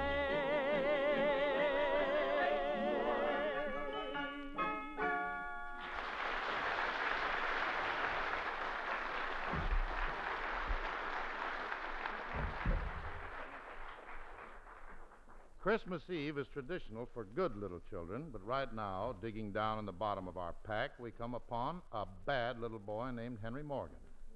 Here at ABC, we've done our best with Henry, but you know how those things are. Just the other day, he offered to give his listeners radio vice presidents the thin ones for bookmarks and the fat ones for doorstops. So, as you can see, there's nothing to say about Henry except that. Uh,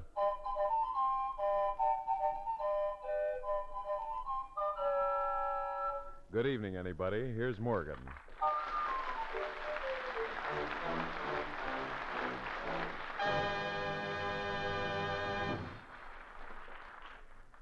Christmas Eve seems like a pretty good time to look back for a moment and see what it was that brought me and the Eversharp Company together.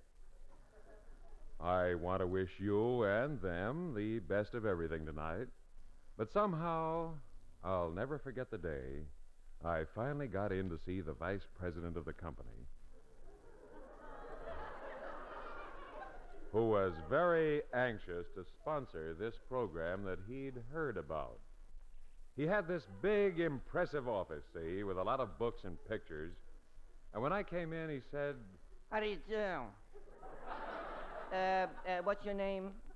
Uh, look, um, what kind of program is this here program of yours like, anyways, huh? Well, it's. I tell uh, you what we need here. You see now, um, what we need here is a good bloody detective show. You know what I mean? Yes, yes. Uh, perhaps you mean uh, something like this? Now you got me backed in this corner, mushhead Maloney, with a door locked and no windows and a hundred feet off the ground and soundproof walls, and you got a gun and I ain't, and we're twelve miles from town and I'm bleeding to death. Well, what will happen now? Will Sam Shovel be able to get out of this? Will a mysterious stranger return? And what of little Murgatroyd? Who is Sylvia?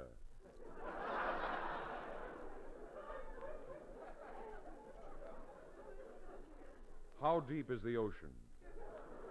What time is it? Who won the fourth at Hialeah?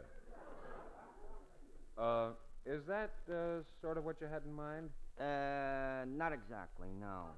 You see, what we really need is more of the um, audience participation type show. You know what I mean? Where you know where the people say them funny answers.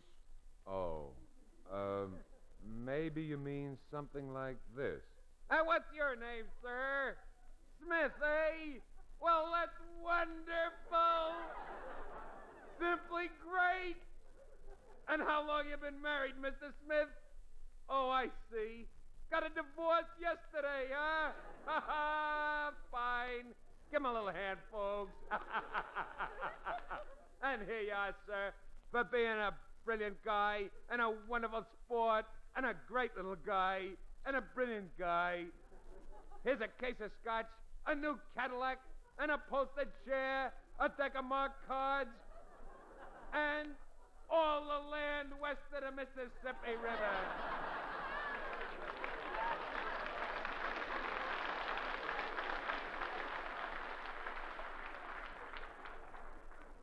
Is uh, that what you had in mind?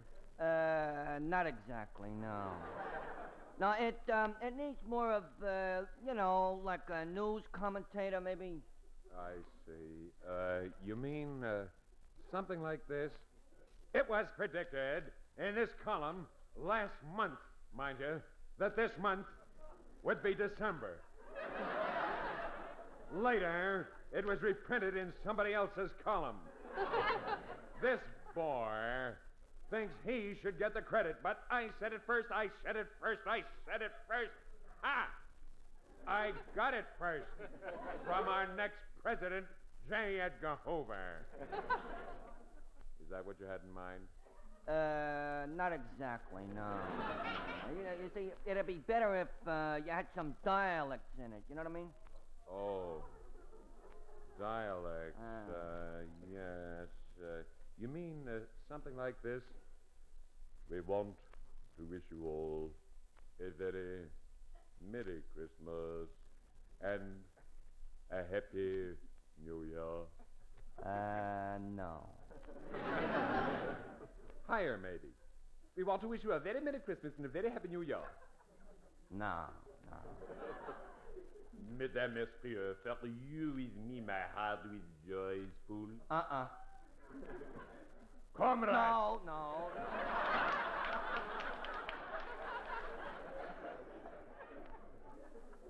Ladies and gentlemen. Nope. Hey, Pat, did you hear the one about the two Irishmen? No, can't see that I have. Well, that's us. Is that what you mean? yes.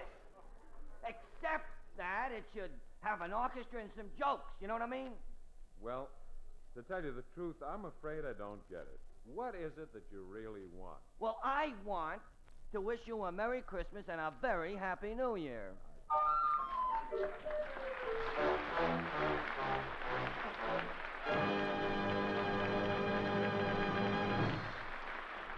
at the American Broadcasting Company, we're all very proud of the full hour Sunday evening program known as the Theater Guild of the Air.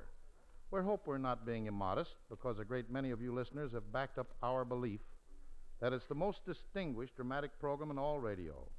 This party wouldn't be complete without a visit from United States Steel's program, The Theater Guild on the Air. So we are proud to present Basil Rathbone and Geraldine Fitzgerald in an adaptation of Stephen Vincent Benet's little miracle play, A Child is Born.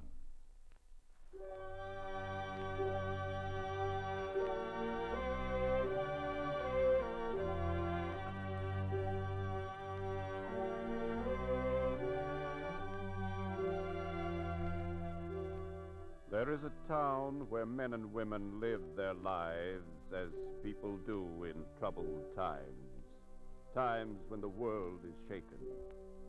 There is an inn. A woman sings there in the early morning. In Bethlehem of Judea, there shall be born a child, a child born of woman, as yet undefiled. King Herod, King Herod, now what will you say of the child in the stable this cold winter day? I hear the wind blowing. Singing again? I told you not to sing. I'm sorry. I forgot. Forgot. That's fine. That's wonderful. That answers everything. The times are hard enough and bad enough for anyone who tries to keep an inn get enough bread to stick in his own mouth and keep things going somehow in his town. The country's occupied. We have no country. You've heard of that, perhaps? You've seen their soldiers, haven't you? You know just what can happen to our sort of people once there's a little trouble. Answer me. I'm sorry. I forgot. Sorry, forgot. You're always saying that. Is your business what King Herod does? Is your place to sing against King Herod? I think that he must be a wicked man. A very wicked man. Oh, la, la, la. Sometimes I think your ways will drive me mad. Are you a statesman or a general? Do you pretend to know the ins and outs of politics and why the great folk do the things they do and why we have to bear them? Because it's we, we, we who have to bear them, first and last and always, in every country and every time. Grind us like dry wheat between the stones. Don't you know that? I know that somehow kings should not be wicked and grind down the people. I know that kings like Herod should not be. Still, there he is. He's king. Now, will it help if I go out and write on someone's wall, Down with King Herod? What's it worth? The cross to me, the whipping post for you, the inns burned down, the village fined for treason just because one man didn't like King Herod. Uh, well, that's the way things are. Something must come. Oh, believe it if you choose. But meanwhile, if we are clever, we can live and even thrive a little. Clever wheat that slips between the grinding stones and grown in little green blades sprinkles on the ground. At least if you'll not sing subversive songs to other people but your poor old husband. Uh, come, wife, I've got some news. The prefect comes to dinner here tonight with all his officers. Oh, yes, I know the enemy, of course, the enemy, but someone has to feed them.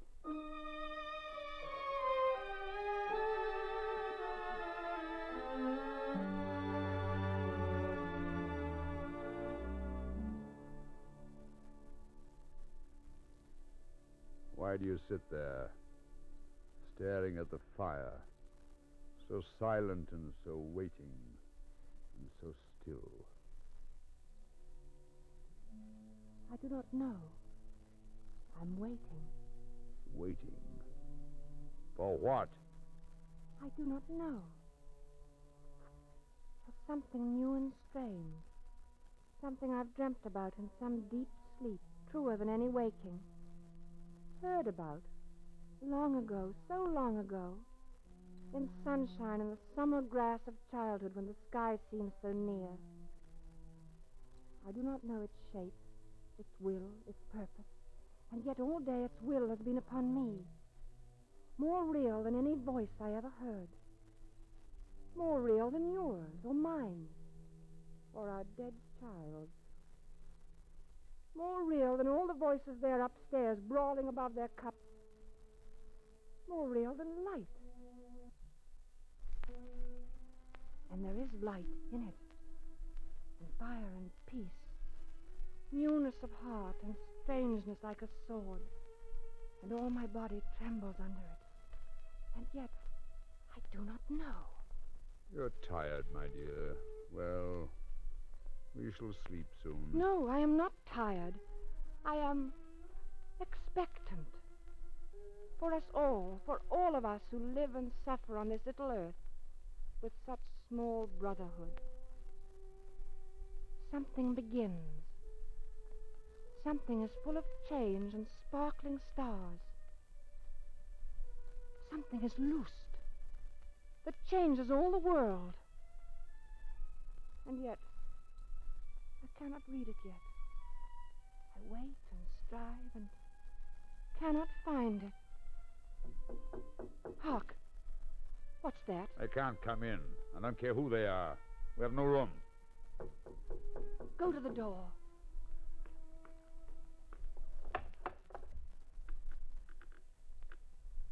Well, Is this the inn? Sir, we are travelers, and it is late and cold.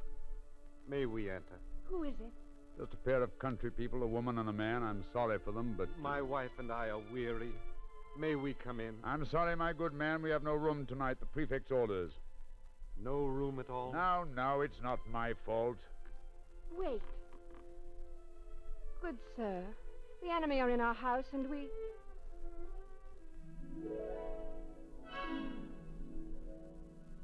Oh.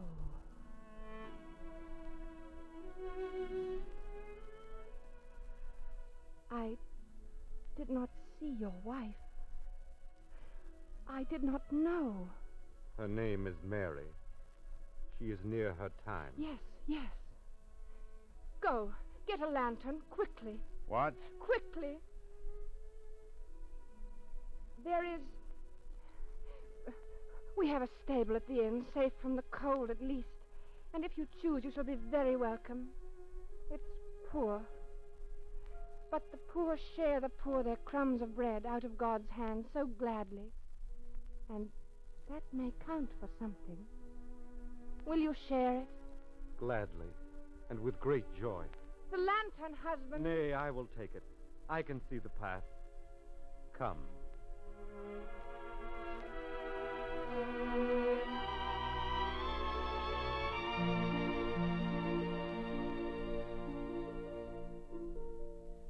The night deepens. The stars march in the sky. The prefect's men are gone. The inn is quiet. But in the street outside, the shepherds from the hills, voices raised to the glory of the star, moved humbly past the inn to the stable, all living flowed. The shepherds and great kings with strange and memorable beasts and crowns upon their heads.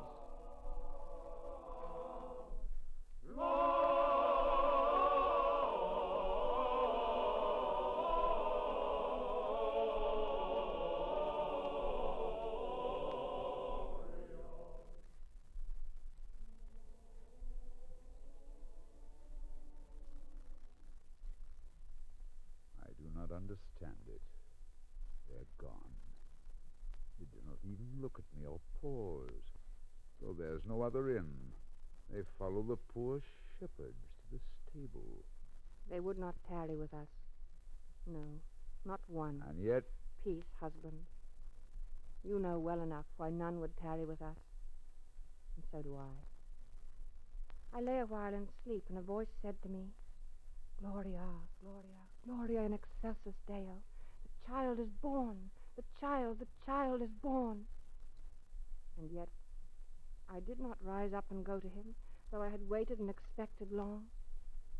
For I was jealous, that my child should die and her child live. And so, I have my judgment, and it is just. If there was any fault, wife, it was mine. I did not wish to turn them from my door, and yet I know I love the chink of money, love it too well, the good, sound, thumping coin, love it. Oh, God, since I'm speaking truth, better than wife or fire or chick or child, better than country, better than good fame, would sell my people for it in the street. Oh, for a price, but sell them. There are many like me, and God pity us. God pity us indeed. For we are human and do not always see the vision when it comes, the shining change. Or if we see it, do not follow it, because it is too hard, too strange, too new, too unbelievable, too difficult, warring too much with common easy ways. And now I know this, standing in this light. Life is not lost by dying. Life is lost minute by minute, day by dragging day, in all the thousand small, uncaring ways, the smooth, appeasing compromises of time, which are King Herod and King Herod's men always and always. You who love money, you who love yourself, you who love bitterness, and I, who loved and lost and thought I could not love again, and all the people of this little town, rise up. The loves we had were not enough. Something is loose to change the shaken world, and with it, we must change. Now that's well said. Who speaks there? Who are you? Who? Oh, my name is Dismas. I'm a thief. You know, the starved, flea bitten sort of boy who haunts dark alleyways in any town, sleeps on a fruit sack, runs from the police, begs what he can, and borrows what he must. That's me. What have you taken? Nothing. I tried the stable first, and then your cellar. Slipped in, crept up, rolled underneath a bench, while all your honest backs were turned. And then, And then? Well, something happened. I don't know what. I didn't see your shepherds or your kings, but in the stable I did see the child, just through a crack in the boards. One moment's space. That's all that I can tell you. Is he for me as well? Is he for me? For you as well. Has he come to all of us or just to you? To every man alive. If it were true, if he had really come to all of us, I say to all of us, then honest man or thief, I'd hang upon a cross for him. Would you? I see that I've said something you don't like, something uncouth and bold and terrifying. And yet I'll tell you this. It won't be till each one of us is willing, not you, not me, but every one of us, to hang upon a cross for every man who suffers, starves, and dies. Fight his sore battles as they were our own, and help him from the darkness and the mire, that there will be no crosses and no tyrants, no Herods and no slaves. Well, it was pleasant thinking things might be so. And so I'll say farewell. I've taken nothing. And he was a fair child to look on. Wait, Why? What is it you see there by the window? the dawn. The common day. The ordinary, poor, and mortal day. The shepherds and the kings have gone away. The great angelic visitors are gone. He is alone. He must not be alone. I do not understand you, wife. Nor I. Do you not see? Because I see at last. Dismas the thief is right. He comes to all of us or comes to none. Do you not see he must not be alone? I think that I begin to see. And yet, We are the earth his word must sow like wheat, and if it finds no earth, it cannot grow. We are his earth, the mortal and the dying, led by no star, the sullen and the slut, the thief, the selfish man, the barren woman, who have betrayed him once and will betray him, forget his word, be great a moment's space under the strokes of chance, and then sink back into our small affairs. And yet, unless we go, his message fails. will he bring peace? Will he bring brotherhood? he will bring peace. He would bring brotherhood. And yet, he will be mocked at in the street. Will he slay King Herod and rule us all? He will not slay King Herod. He will die. There will be other Herods, other tyrants, great wars and ceaseless struggles to be free, not always won. Ah, these are sad tidings of him. No, no. They are glad tidings of great joy, because he brings man's freedom in his hands. And though he die, his word shall grow like wheat. And every time a child is born in pain and love, and freedom hardly won, born and gone forth to help and aid mankind, there will be women with a right to say, Gloria, Gloria in excelsis Deo, a child is born. Come, let us go. What can we bring to him? What mortal gift? My pocket's empty and my rags are bare. But I can sing to him. That's what I'll do. And if he needs a thief to die for him. I will give all my gold. I will give my heart. And I, my face, through all the years and years, though I forget, though I am led astray, though after this I never see his face, I will give all my faith. Come, let us go. We, the poor earth, but we the faithful earth. Not yet the joyful, not yet the triumphant, but faithful, faithful through the mortal years. Come. Come, all ye faithful,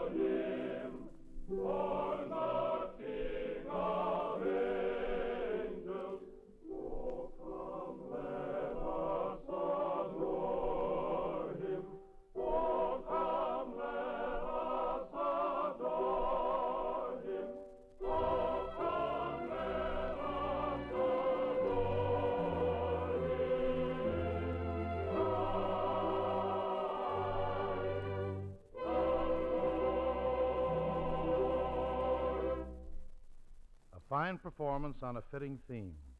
To Basil Rathbone and Geraldine Fitzgerald, our blessings and our thanks. But right now, a lot of fine people out in Hollywood are waiting to share in our Christmas Eve fun. How about it, Hollywood? Come in, Don Wilson.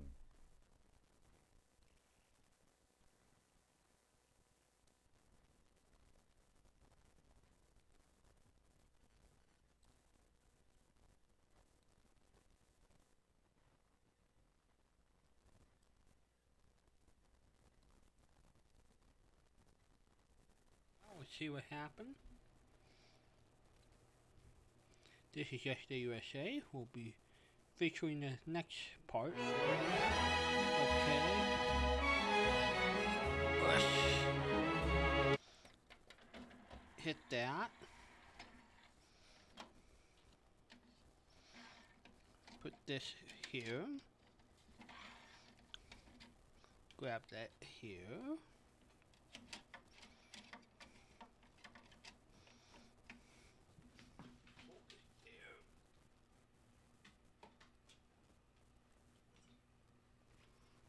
Okay. See if the CD port works.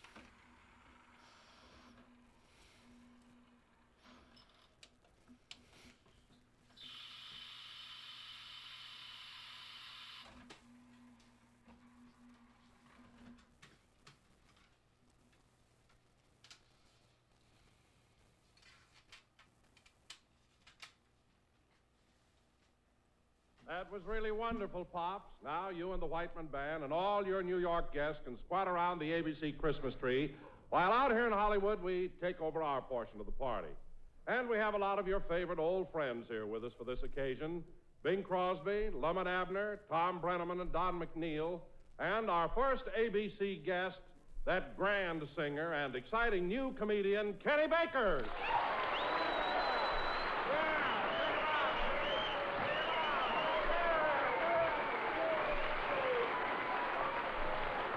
Help him up, Harry! oh, thanks, Don Wilson, and thank you, everybody. But, Don, I'm afraid I haven't too much time to spend with you this evening. You see, I've got to get back to Glamour Manor and get ready for my own Christmas party. Well, that's all right, Kenny. We were sort of expecting a song, but if you're in a hurry, I'll sing. Yeah. Oh, Don, you're kidding. Oh, no, I'm not. I started in radio as a singer. Yeah. And all that's left now is the body of Frank Sinatra. Well, I'm serious, Kenny. I started in Denver in 1923 as a singer. Oh, you did? And in some places, I'm considered even bigger than Crosby. Yeah. In some places, you are bigger than Crosby. In fact, Don, you've got places where places aren't even supposed to be. Oh, you think I'm fat? Well, what are those things around your middle? Tires? Well, they're not fat. Then what are they? Tires. Yeah. no wonder. You have the only belt buckle in Los Angeles that lights up and flashes Goodrich Silvertown.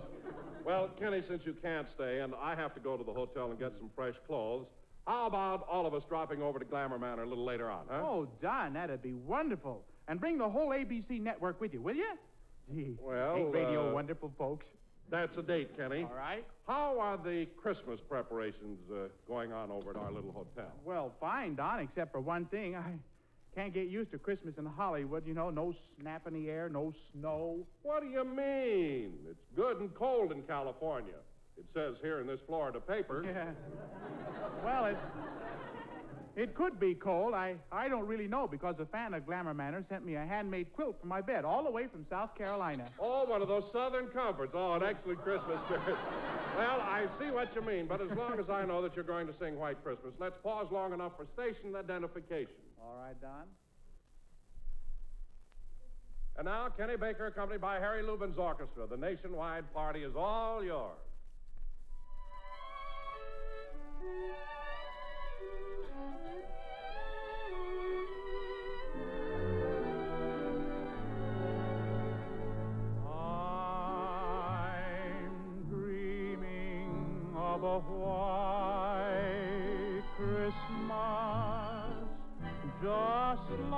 The ones I used to know,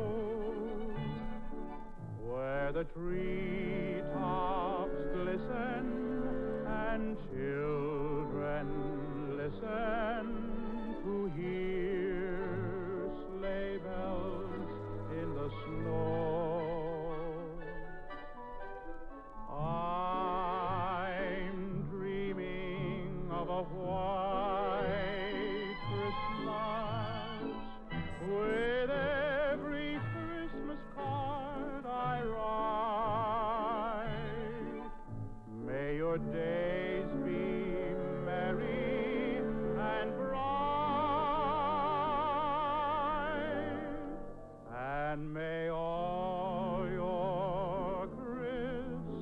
Christmases be white.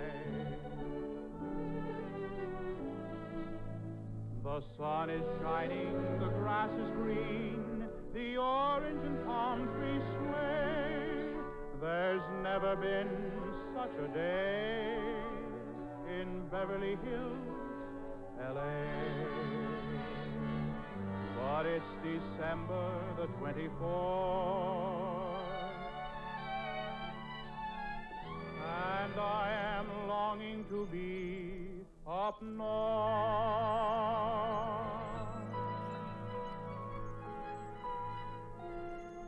I'm dreaming of a white Christmas with every Christmas card I write.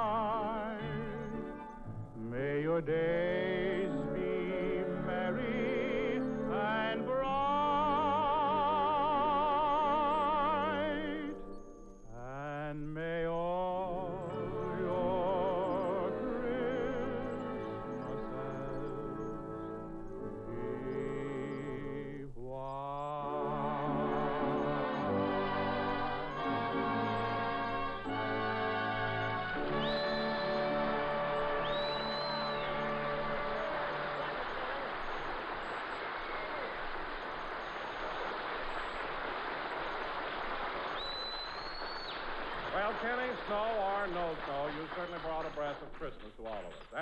seeing you just a little later when we drop in on you at Glamour Manor. Well, so long, Don, and don't forget, that's a date. you know. Okay.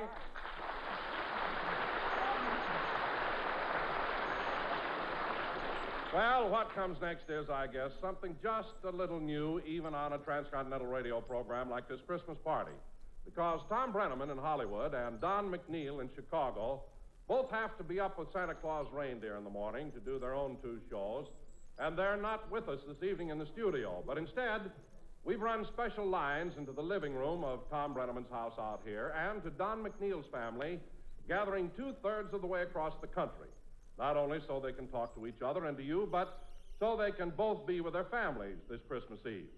So now that I've explained it, there's nothing left to do but just have our engineer throw the switch, which takes us to Tom Breneman's home at Encino, California. Thank you, Don. Well, Thanks, Don. Yeah, well, as Don just told you, there's someone else to make this a joint party. so I'll say hello to Don McNeill in the living room of his joint in Winnetka, Illinois. Hello, Tom Breneman. Merry Christmas from the Don McNeill family gathered here at home in our living room. But, you know, Tom, calling Yeah. this dump, uh, uh, this home, uh, I've worked so hard for a joint. That wasn't the kindest introduction I've ever had. Oh, Don, wait a minute. Don't take it that way, Don. After all, it was only a joke in the spirit of the Christmas party. Yeah, what a joke. I guess if that joke showed up as a guest on your program, you'd have to give it two orchids, huh? Merry Christmas, Tom. Oh, thank, thank you very much, Don. But at least on my program, we don't have to march the audience around to wake them up again. Again, that is. Merry Christmas, Don. Thank you, Tom. well, I just bet you're a scream there tonight in your own home wearing funny looking hats to make your family roar. I can just see you. I don't have to wear anything. You said what? I don't have to wear anything. Oh, isn't it a little chilly that way in Chicago now? yes, it is, Tom. Mm-hmm. Next month we pay the gas bill. You don't sound so hot yourself. Merry Christmas. Oh, thank you, Don. Thank you very much. It- What do you mean, not so hot? Huh? I'm a movie star. My picture, Breakfast in Hollywood, was so big a success, the studio wants me to do another picture. Well, you go right ahead. Don't you mind what everybody says about your last picture. I liked it. Mm-hmm. What's this one going to be? Lassie Move Over? Oh, no. You know, Sam, Don, Yeah. you must show me the room where you age your old jokes. well, seriously, Tom, you know, it's too doggone bad we don't have a chance to really visit in each other's homes, but this is the next best thing. Swell talking to you. Neighbors, may this Christmas be the best one ever, and may the new year bring you all the things you want most for yourselves. Well, th- thank you very much, Don. You know, it's great chinning with you on this Christmas Eve. And before you go, I've got a, a few in my family that I'd like to talk to a few in your family, huh? Oh, great. Put 'em on, Tom. Well, first, I want you to meet my w- wife. You've met already met Billy. Mm-hmm. And where's Kay? Hello, Billy. Hello, Kay. How are you? Oh, I'm fine. How are you? Oh, I'm just fine. oh, how do you like that? We don't get a chance, do we? Well, no, we don't. It seems wonderful to hear your lovely laugh again. Well, thank you. It's very nice talking to you, too. Well, thank you, Billy. That'll be all. Goodbye. Merry, Goodbye. Merry Christmas Merry to you Merry- and to Don and the children. Merry Christmas to you also, all of you. Thank you. Aren't you the boss in your house? Make your wife keep still, Tom. Oh, he's not the boss. Are you kidding? No. Say, Don, Yeah. how's the weather back there? Oh, it's fine, nice and brisk and cold. How's it out there, Tom? Oh, it's lovely. It's now about, uh, well, it's almost five minutes after eight, and it's raining cats and dogs. No fooling. Yes. Only we don't have dogs. Don, Yeah. here's the, the member of my family you have met, my charming daughter, Gloria. How do you do, Miss? How do you do, Mr. McNeill? How do you do, Mr. McNeill? Yes. You can call me Mr. McNeill. That's all right. How are, how are you, Gloria? Well, I'm just fine. Good. I'd like you to meet uh, some of the younger Come on this American Broadcasting Company Christmas party. of my So, family. uh, Tom. ladies and gentlemen, they're great. Really Hi, great Gloria. I'm families. but Tom If McNeill. we let them, they'd go Hello right on talking until New Year's Hi, Eve. So everybody. I'm why Bobby don't you say that we fade them out and as they go on doing what comes naturally, and we return to the ABC studios here in Hollywood.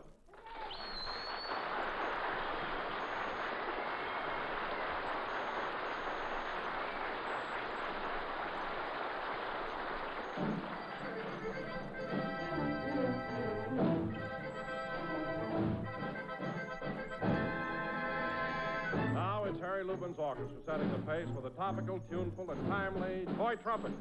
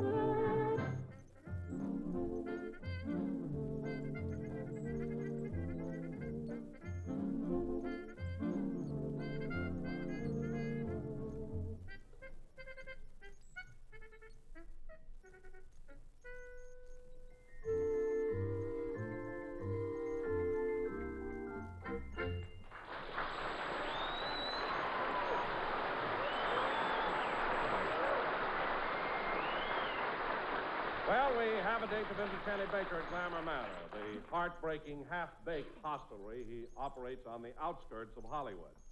Outskirts of Hollywood? Sorry, that must be a typographical error. In Hollywood, it's got to be out slacks. Well, well, with a little help from Harry Lubin in the orchestra, we're on our way now to Kenny Baker and Glamour Manor.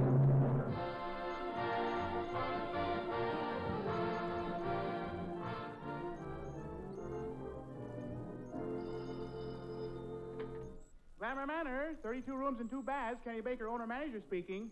Over. What's that? I'm sorry, I didn't quite get your name. Who? I met you in a hospital? Oh, oh, hello, Mother.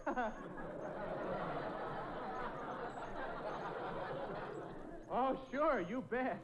Well, I wouldn't miss it. I'll be home with you tomorrow for Christmas dinner, yeah. Goodbye, dear.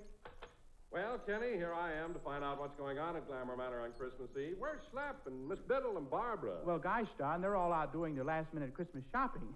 But doesn't the hotel look swell? Ah, yes, it does, Kenny. But, hey, what's that suitcase doing over there in the middle of the lobby? Oh, well, the man in 309 asked me to help him pack it, so I saved room. I packed him in it, too. Yeah, but you left one of his arms sticking out. Well, gee, how else would he be able to carry it?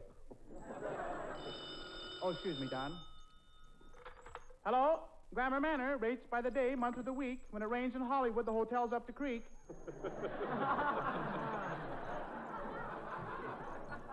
Over the dam. Hello? Hello, room clerk? Uh, what have you got in a single room? A married couple.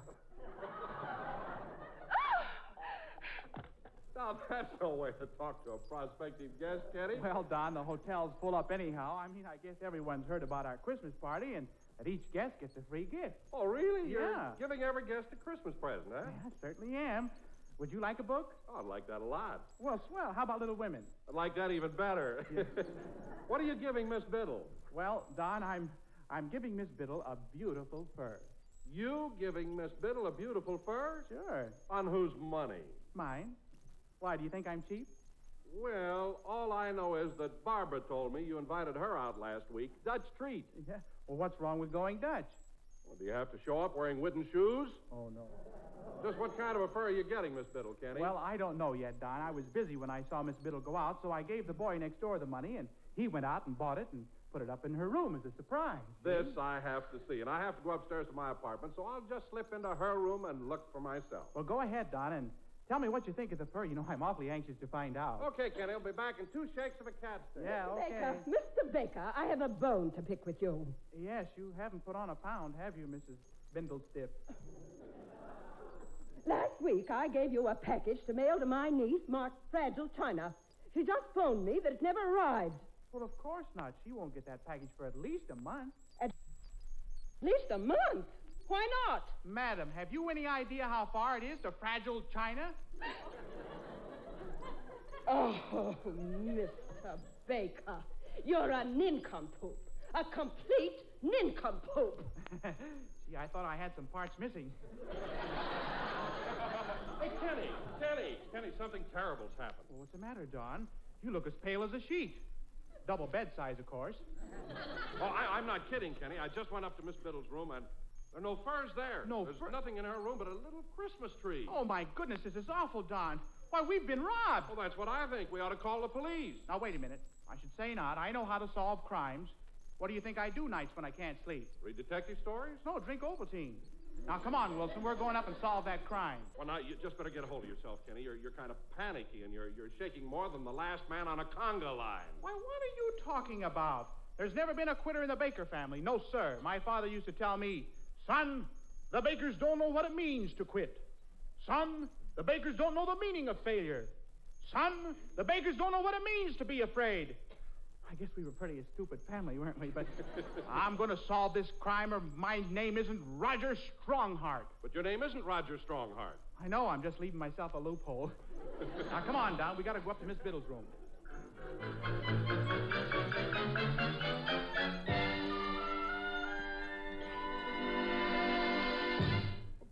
Kenny. Open Miss Biddle's door. Well, first tell me one thing.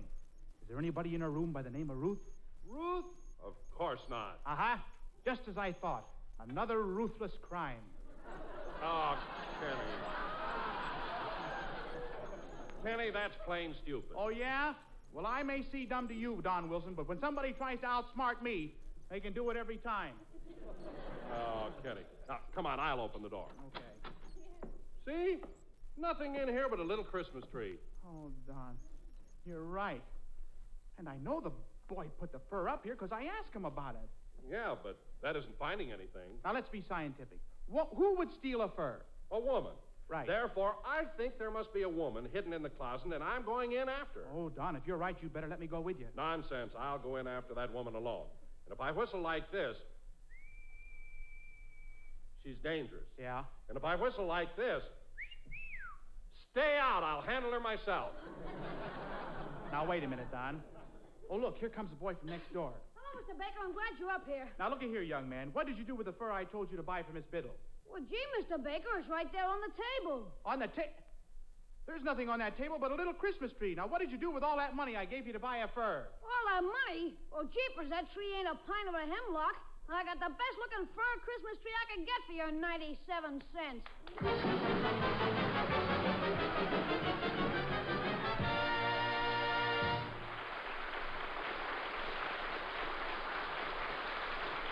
Thank you, thank you, Kenny Baker, for making my personal hotel that entertaining. I'll be seeing you every morning, five times a week. And now, for another little visit away from ABC's Hollywood studios and a trip to Pine Ridge, Arkansas. This Christmas Eve to visit our delightful old friends, Lum and Abner.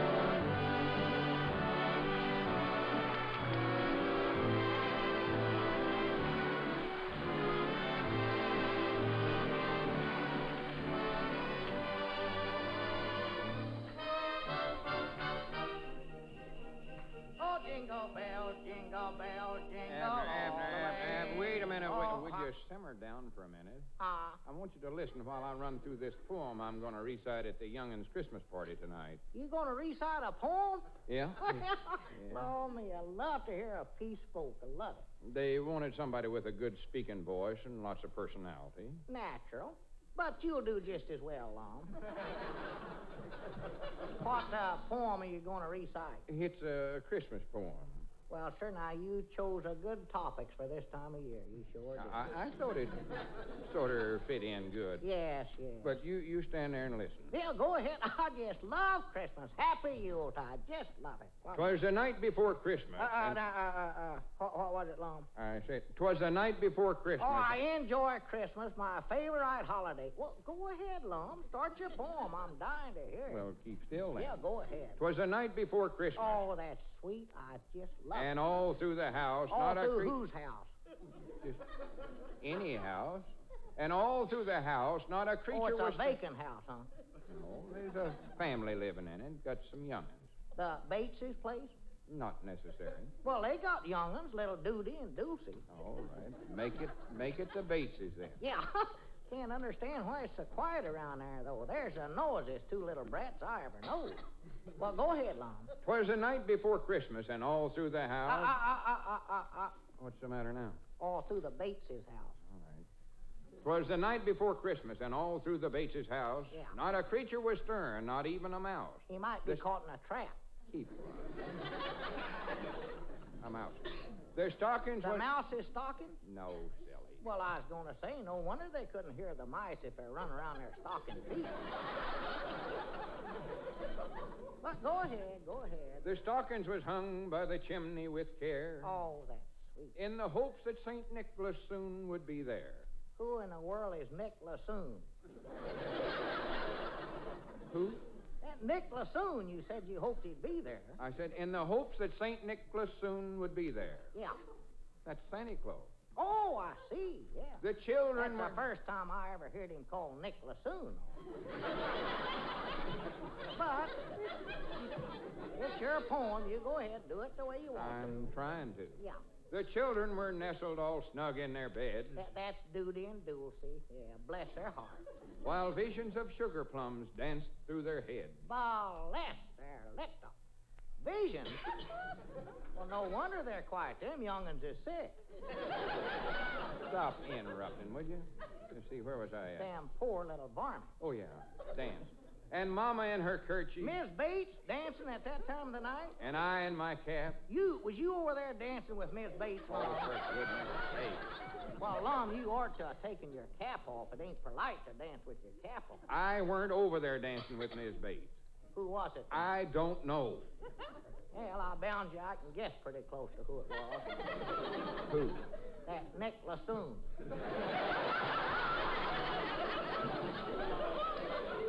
Abner, will you just hash up and listen? Got me so mixed up, I forget where I was at in the poem. Nick and Miss Bates was dancing. Yeah. Or no. They're going to wake up the kids, too, if they ain't careful. And Mama in her kerchief. And In her what? Kerchief, kerchief. Gesundheit. And I in my cap. Yeah, you better keep your cap on, Lum, long as you're catching cold, sneezing that away. Go ahead. When out on the lawn there arose such a clatter. Old man Bates coming home.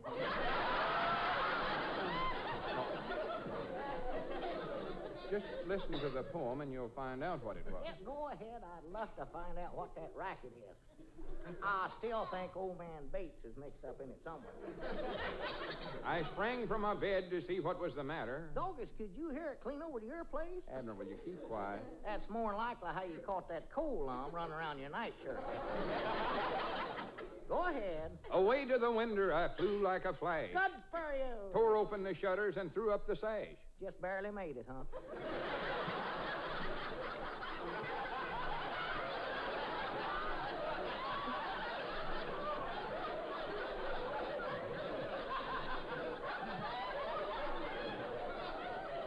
The moon on the breast of the new fallen snow gave a luster of midday to objects below. Mom, don't change the subject. What was that racket going on out there in the yard? I'm coming to it. When what to my wondering eye should appear but a miniature sleigh and eight tiny reindeer. Eight tiny. Law matters, do you actually claim you seen a herd of midget reindeers run around the Bates' yard? I told you to keep quiet. More rapid than eagles. his- Nice rabbits and eagles he's. He whistled and shouted and called them by name. Lum, you better lay down. That cold's give you a fever. Get away from me, Abner. Now, Dasher. Now, Dancer. Now, Prancer. Lum, calm down now, Lum. On Comet, on Cupid, on Donder and Blitzen. Hey, Lum, watch your language. Watch your language. well, Howdy, howdy, howdy, howdy. Merry Christmas. Oh, Merry Christmas. well, howdy, Grandpap. Doggers, I'm glad you're here. Yeah, it's time to go on over to the Christmas party. You fellas ready? Aye, Granny's I am. I'm getting out of here right now. Hey, wait a minute, Lum. Come back here now. Hey, Lum! Oh, me, Grandpap, this is the worst one Christmas I ever seen. Why? What, what's the trouble? Well, ain't you heard? No. Well, Lum's got to go over and recite a poem when he's so sick he's got hallucinations. The little Bateses younger are laid up with the visions, and their mama's downstairs dancing with the Mr. Lassoon. Old man Bates is out in the yard raising a ruckus you can hear all over town. You, you better go on over the party, Grandpap, by yourself. Well, ain't you coming? No, I, I think I better stay here and wait for the call. What call? Why, the one from the corner. If old man Bates ever catches them two in there dancing and carry on, that Nick Lassoon's a dead goose.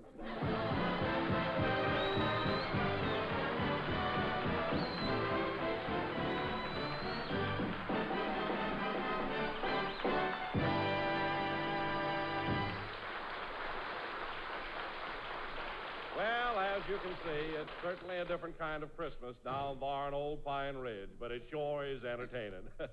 but uh, here in Hollywood, we have our own idea of Christmas entertainment, and I think it's not just our idea, it's the idea of everyone in the entire country.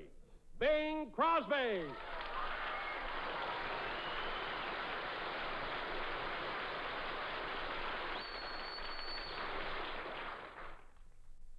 Thank you, Don. There's a simple story filled with promise of what happened on December 24th, which was written almost 2,000 years ago. This being another Christmas Eve, I'd like to read again the story of the Nativity from the book of Luke, chapter 2. And it came to pass in those days that there went out a decree from Caesar Augustus that all the world should be taxed. And all went to be taxed, everyone into his own city. Joseph also went up from Galilee out of the city of Nazareth into Judea, into the city of David, which is called Bethlehem, to be taxed with Mary, his espoused wife, being great with child. And so it was that while they were there, the days were accomplished that she should be delivered. And she brought forth her firstborn son, wrapped him in swaddling clothes, and laid him in a manger, because there was no room for them in the inn. And there were in the same country shepherds abiding in the fields and keeping watch over the fields by night.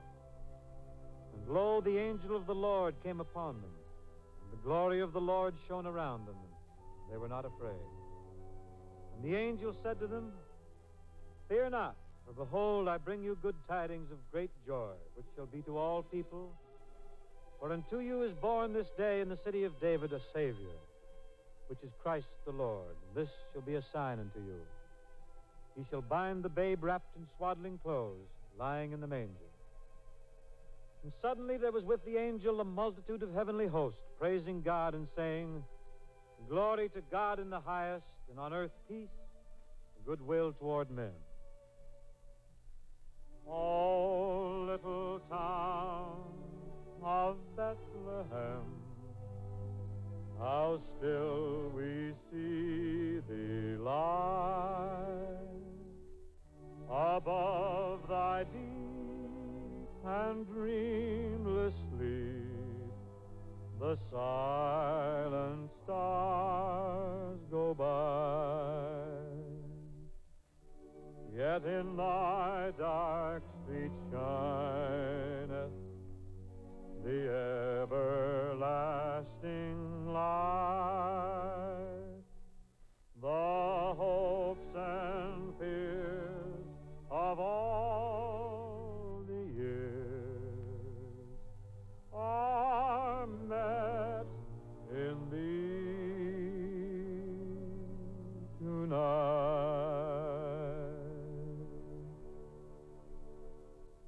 Merry Christmas, everybody, and good night.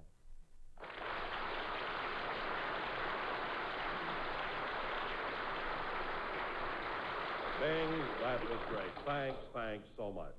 And so, with a final Christmas greeting from all of us here in Hollywood, we now go back to Paul Whiteman in New York. This is Paul Whiteman back in New York with a very warm feeling about the heart and a large lump in the throat. I want to extend my sincere thanks to all who've helped to make ABC's big Christmas party a big success. Most particularly, I want to send a message of good hope and cheer to all our servicemen and women who are still in the hospitals, the brave men who've offered the greatest gift of all as they fought for the one who was born this day, the Prince of Peace. To them and to each of you everywhere, heaven's best blessings be upon you. And now to all, a happy Christmas, and to all, a good night.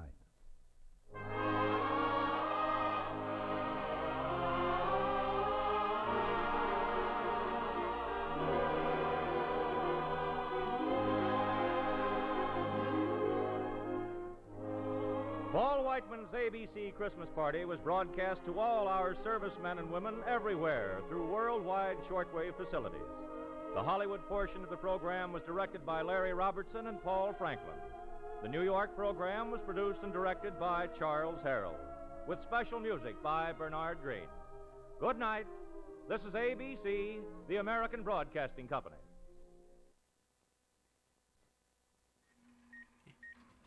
And with that, we'll talk to you one day with Patricia here on Yesterday USA.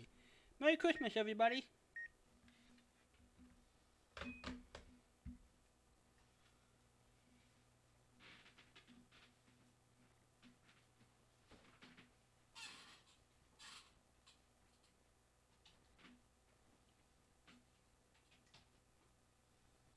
JAWS Professional.